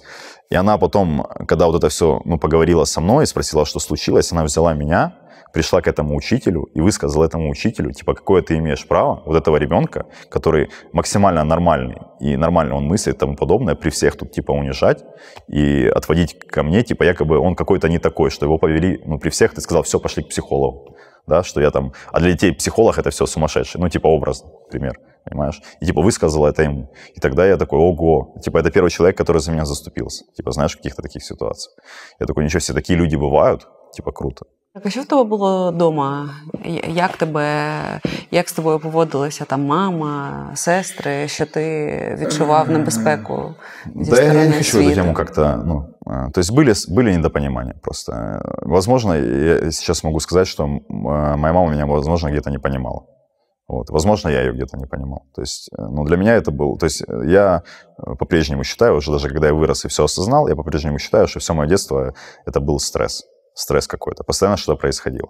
То есть у меня погибло очень много родственников. Там у мамы и сестры, там постоянно какие-то... Вот не было такого, что зоны комфорта у меня не было вообще все детство, типа какое-то. Ну, е, якби ти виховував свою дитину, то Я не знаю, я що не б ти могу. не допустив, щоб не відчувати себе таким, як ти був малий? Дал бы личное пространство, дал бы э, право выбора, чего, чего, что, ну, поддерживал бы во всем. То есть, что бы ты ни выбрал, я бы поддержал. То есть, это твое право, это твоя жизнь. Э, И я бы никогда не давал, ну, я бы давал советы, но говорил бы всегда, что сделай так, как ты хочешь, ошибись. Ошибись, но потом ты этой ошибки больше не будешь допускать, чтобы учился на своих ошибках. То есть, э, вот так бы я действовал. А в тебе права вибору глобально не було? Ну, нет, э, мне мама всегда говорила, ты живешь в моем доме, ты питаешься моими продуктами, значит, все будет так, как я говорю. Вот так. Ну, это, в принципе, мне кажется, 90% везде так. Но мне самое больше угнетало то, что у меня не было личного пространства. То есть у меня не было отдельной комнаты какой-то и тому подобное. Ви жили в одній кімнаті? Нет, у нас была двухкомнатная квартира, но даже когда э, съехали от нас э, мои сестры, мы жили с мамой только вдвоем. Э, То есть моя мама, я не знаю, что у нее было такое, что она не разрешила мне закрывать дверь в комнату. Так, і коли ти від неї вже з'їхав? 18 лет, когда я закончил школу. Куды? Э, Сначала в, жил на базе в Азове, а потом уже снимал квартиру. Снимал квартиру, потом э, жил в той квартире, где мы жили. Ну, короче, там очень Ну, ти жив на базі, тому що в тебе не було можливості зняти Да, квартиру. Да, да, Просто на тот момент. не вистачало грошей. Да, потом на тот момент, когда хватало денег, то есть я уже снимал квартиру и тому подобное. Тобто можна сказати, що ти знайшов такий варіант професії, де ти міг би жити, зайняти себе чимось. Да, я ск- даже не так. То есть, ну, то есть я не пошел эм, в подразделение, потому что я хотел убежать от э, своей мамы и от этого дома. То есть я пошел в подразделение с другими идеями. Но когда я туда попал, я понял, что мне вот тут, вот, вот тут комфортнее, чем там дома. Вот так. До уже того, как я попал в подразделение, я даже скажу, что я даже ну, мало гулял типа с девочками, потому что э, я как-то себя настраивал на то, ну не настраивал, а как-то какое-то у меня было глупое детское вот такое понимание, что э, типа вот там у меня там разорванная обувь, кто там на меня посмотрит там из девочек, знаешь, что такое. То есть не, ну было там в классе, там, я не помню, в пятом-шестом, там с какой-то девочкой, я там, может, неделю за ручку где-то по паркам проходил, знаешь, ну типа. А прям каких-то до, э, там, до 18, возможно, даже 19 лет у меня не было никаких серьезных отношений. Только из-за того, что вот я как-то, ну, мое детство и то, как я э, рос там и воспринимал мир, возможно. То есть, например, э, для меня там, то есть у меня был какой-то свои там загоны, так сказать, детские. И там я думал, что там, допустим, надо пойти погулять с девочкой, надо хотя бы иметь какие-то деньги, чтобы купить ей там шоколадку либо что-то. У меня этих денег не было, понимаешь, мне никто их, ну, типа, мне там давали 5 гривен в школу там что-то поесть. И я мог там э, неделю не есть ничего в школе, типа насобирать там 50 гривен и пойти погулять с девочкой образно, типа разочек, знаешь, типа вот что-то типа такого было. То есть какой-то осознанной жизни такой прям, чтобы нет, у меня не было.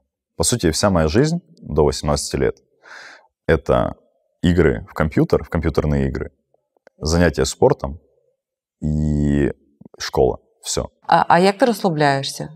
Дома сижу, ничего не делаю. Просто хочеться повалятись. Да, просто ничего не делать, не, не видеть людей. Иногда, знаешь, когда ты сидишь э, очень долго на базе, тебе хочется сесть вот так просто посреди города, где-то на лавочке, и просто посмотреть, как люди ходят. А на самом деле, вот знаешь, когда у меня были отпуска какие-то уже там, то после всего, то есть у нас там полигоны там, и тому подобное, там постоянно тренировки какие-то. И когда ты на две недели приезжаешь в отпуск, вот я неделю просто не выходил из дома. Я там смотрел фильмы, смотрел видосы на ютубе, там все, что мог. Я мог выйти просто в магазин купить себе еды. Все. Все остальное время я просто лежал, спал и играл в компьютер там или смотрел какие-то фильмы. Все, я никуда, мне никуда не хотелось. Там, я не знаю, как парни, там некоторые в отпуск ездили в какой-то поход. Там, знаешь, еще что-то типа того. Для меня это было капец. Я хочу просто полежать дома, чтобы не был, утром не просыпаться на построение, там, образно, там, поспать сколько я хочу. Чтобы не было никаких тренировок, просто поспать, отдохнуть и полежать, и ничего больше не делать. Посмотреть фильмы там.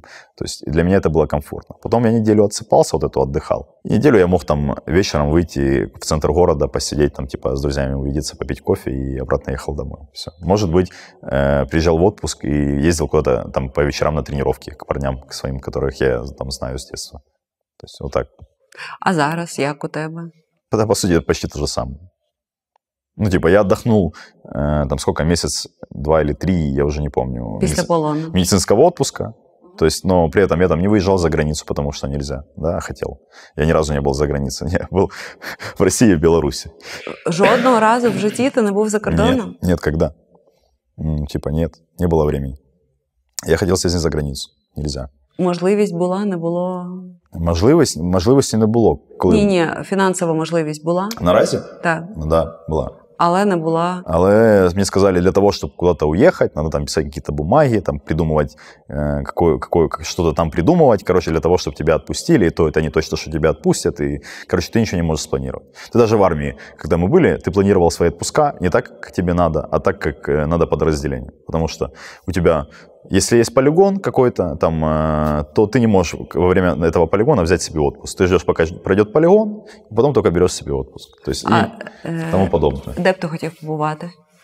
Э, вот э, я, мне, нравится, мне не нравятся там э, теплые страны. Мне нравится там Норвегия, э, эм, Исландия, вот такие страны.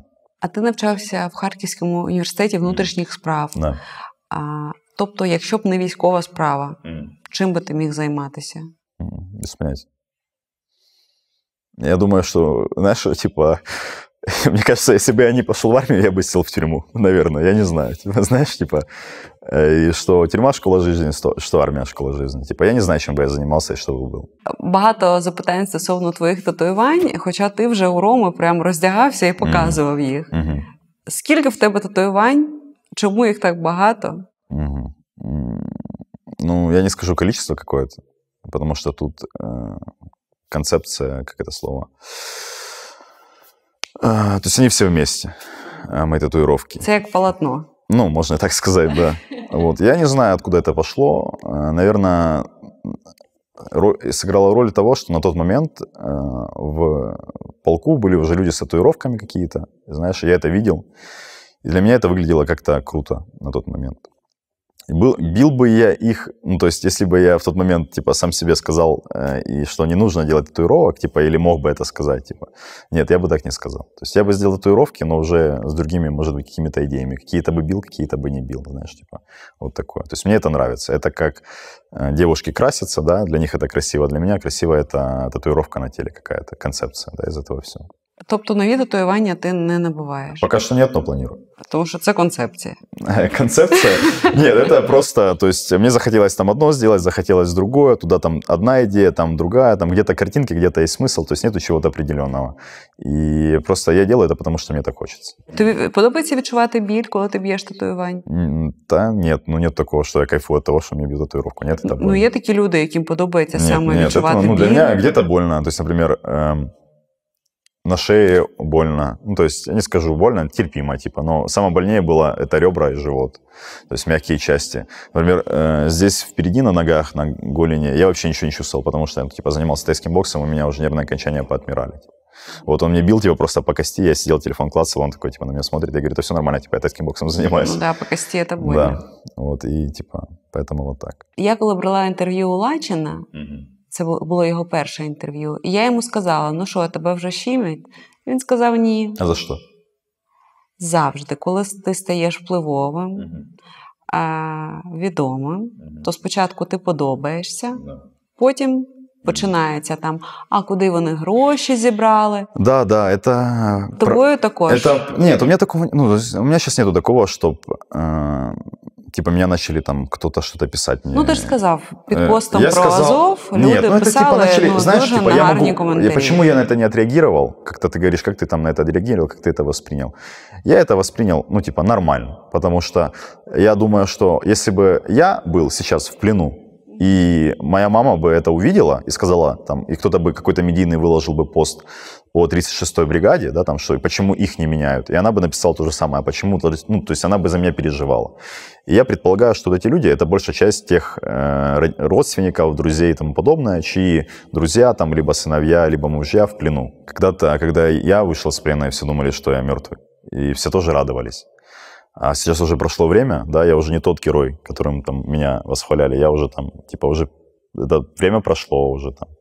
Уже там могут мое какое-то слово, то есть э, поставить под сомнение. Хотя я никогда, ну, не... То есть, знаешь, когда я говорю, что э, азовцев нужно обменивать в первую очередь, я говорю это не потому, что это мои побратимы, а потому что я видел, что было там, и кто достоин того, чтобы их обменяли первым. Считаю себя, что у меня есть какая-то честь, да, там, в своем, в своем понятии. Там, люди, может быть, считают по-другому. И что я бы не позволил себе э, просить того, чтобы обменяли тех людей, которые это не заслуживают.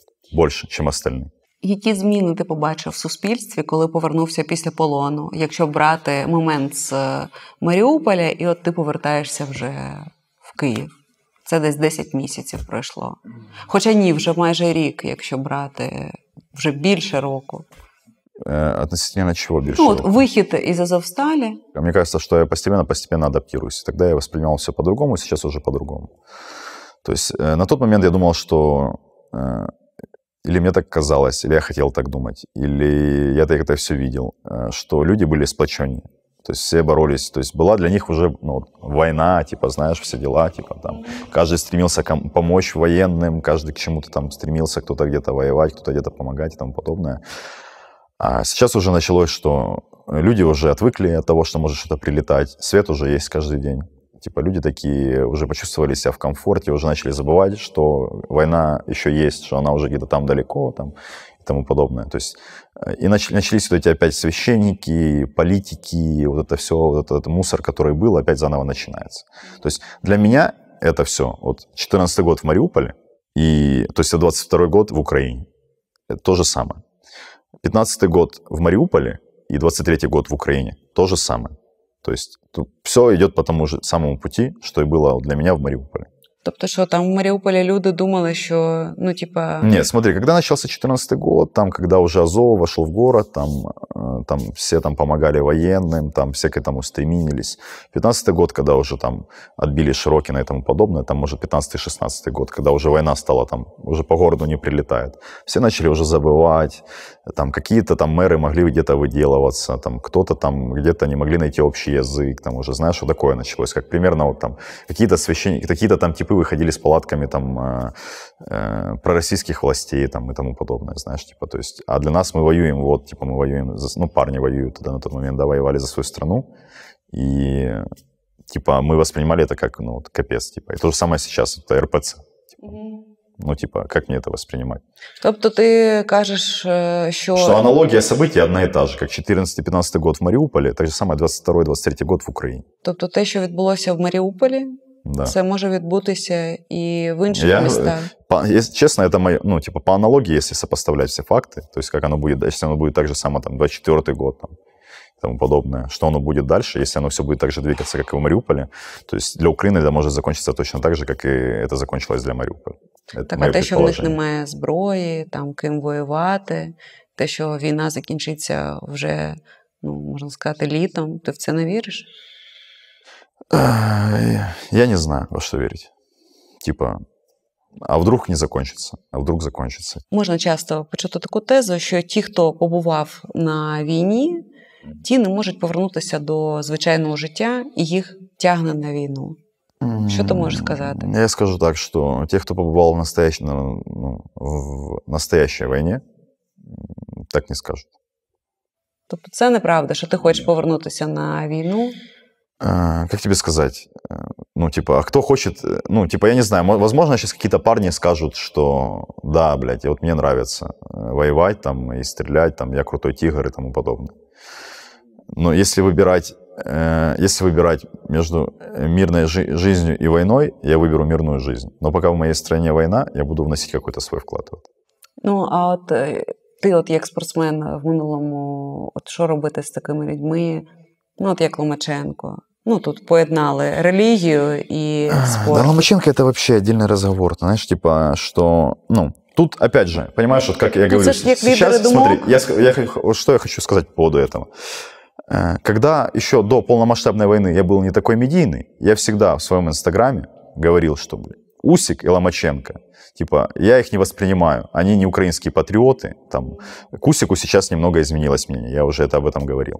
Что, я говорил, что не нужно делать из них героев. Это не те люди, которые должны быть героями, которые поддерживают там пророссийскую власть и тому подобное. Понимаешь? Ну, Усик изменился дуже сильно. Ну, я не знаю, я с ним не общался, но мне говорят об этом. Мне не, говорят, я знаю, что хорошо, він хоро- ну, я с ним не общался, не- понимаешь, не задавал ему никакие вопросы, поэтому я сейчас не могу изменить свое Ну, мнение. я тебе Но кажу, я що- скажу, что мое мнение, типа, уже 50-50 к нему, понимаешь, что- только потому, что я с ним не общался. Вот так. Ну, не скажу, что у меня есть желание с ним общаться. Вот так. Ну, Ломаченко, це ж А, очевидно, по- що Смотри, нет, Ломаченко было не очевидно, ничего не было очевидно. Когда я это говорил, люди говорили, да мы его не, вос- не воспринимаем там э, как... Мы его воспринимаем как просто крутого спортсмена, и он прославляет Украину. Вот так мне говорили всегда. Я со всеми спортсменами даже за это ругался. Вопрос за... Ты говоришь, как спортсмен, что я могу сказать за Ломаченко и за Усика? Или что? Я могу сказать, что Ломаченко черт, просто конченый черт, вот так вот сленгом таким, знаешь, типа, что Авторитетно. и когда если я его увижу, просто я плюну ему в лицо и, возможно, даже что-то с ним сделаю, да, то есть и у меня хватит на это навыков. То есть боксировать я с ним точно не буду, понимаешь? типа. яким ти уявляєш своє життя після закінчення війни? І чи плануєш ти бути в Києві, чи повернешся в Маріуполь? Взагалі думав про це? Чи в тебе тільки підготовка, А, честно, війна? Типа фантазий много. Типа, о чем я буду заниматься, я не знаю. Я еще не нашел для себя э, то, чем бы мо- э, то, что греет мою душу. То есть, то есть у меня появилась девушка, да, которую я люблю. То есть вот уже я в этом определился, что у меня есть девушка, которую я люблю, э, и на которой в будущем, возможно, я женюсь, и мы заведем детей. Да. С этим я вот определился. Но теперь мне нужно найти то, что греет мне душу. То есть в этом мире найти свой путь, да, по которому, чем я бы, бы я занимался. Вот, и я пока не знаю, чем.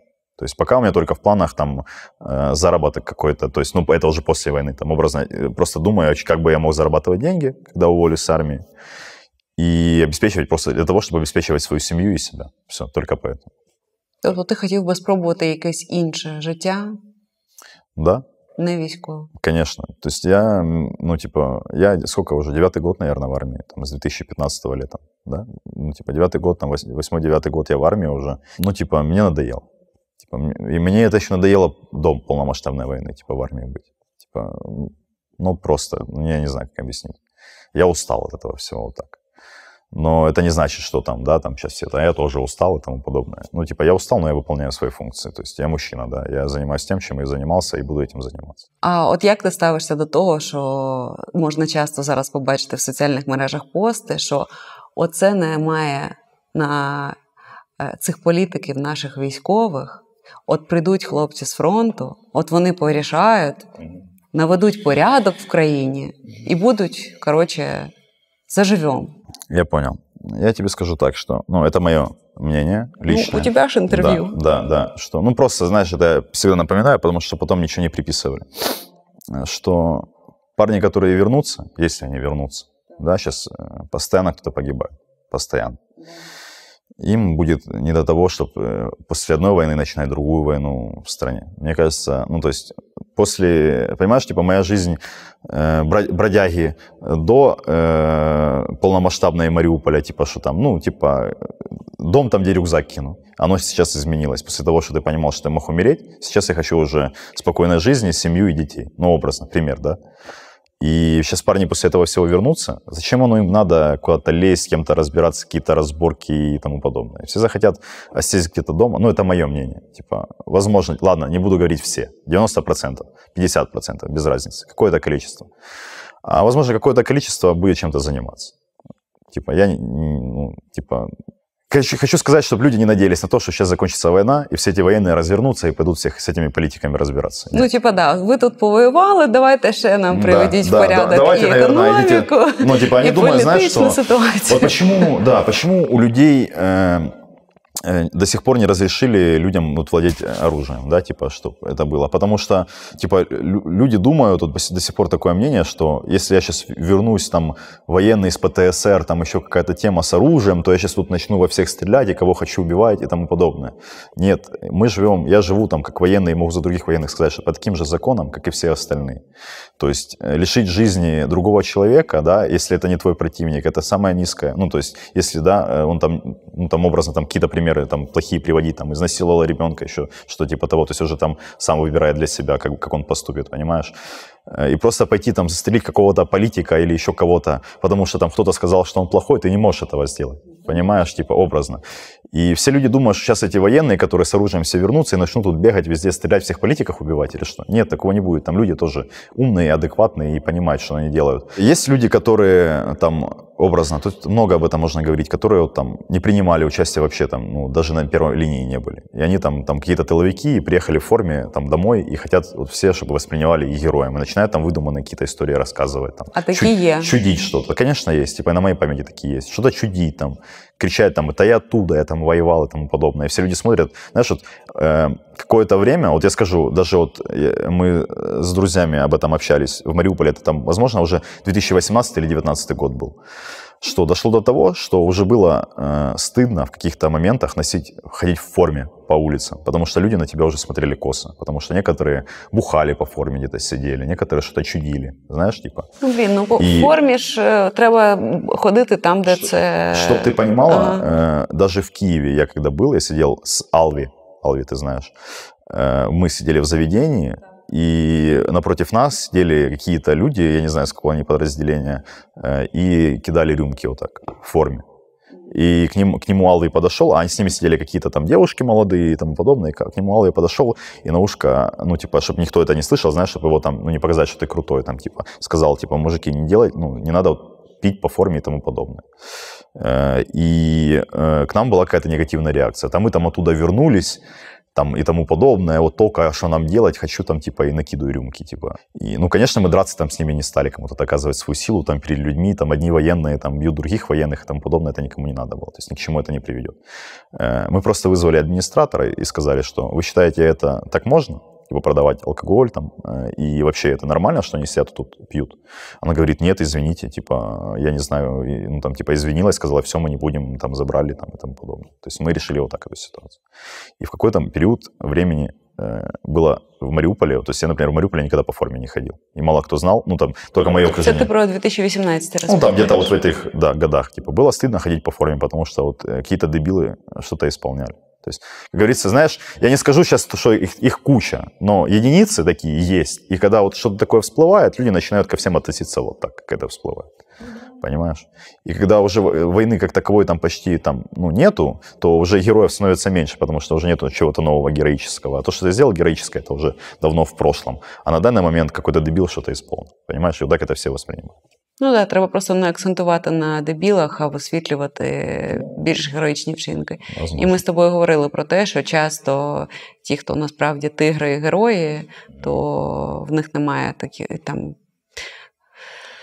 можливості розповідати да. про це. Е, самодостаточний чоловік. Е, да. В смысле, можливості? Ну, типа, людина ну, знаєш, ну, типу... не класний оратор, е, не має там якийсь да. гарний інстаграм. Я понимаю, він, він робить да. свою роботу. И... Да, нету, не у всех героев, там, я не считаю себя героем, да, там я не сделал ничего героического, и я не, не, ну, не считаю, что я сделал больше, чем кто-то остальной из парней, которые воевал, да. То есть я всегда говорил, что я выполнял свои функции и делал то, что я мог. Вот так.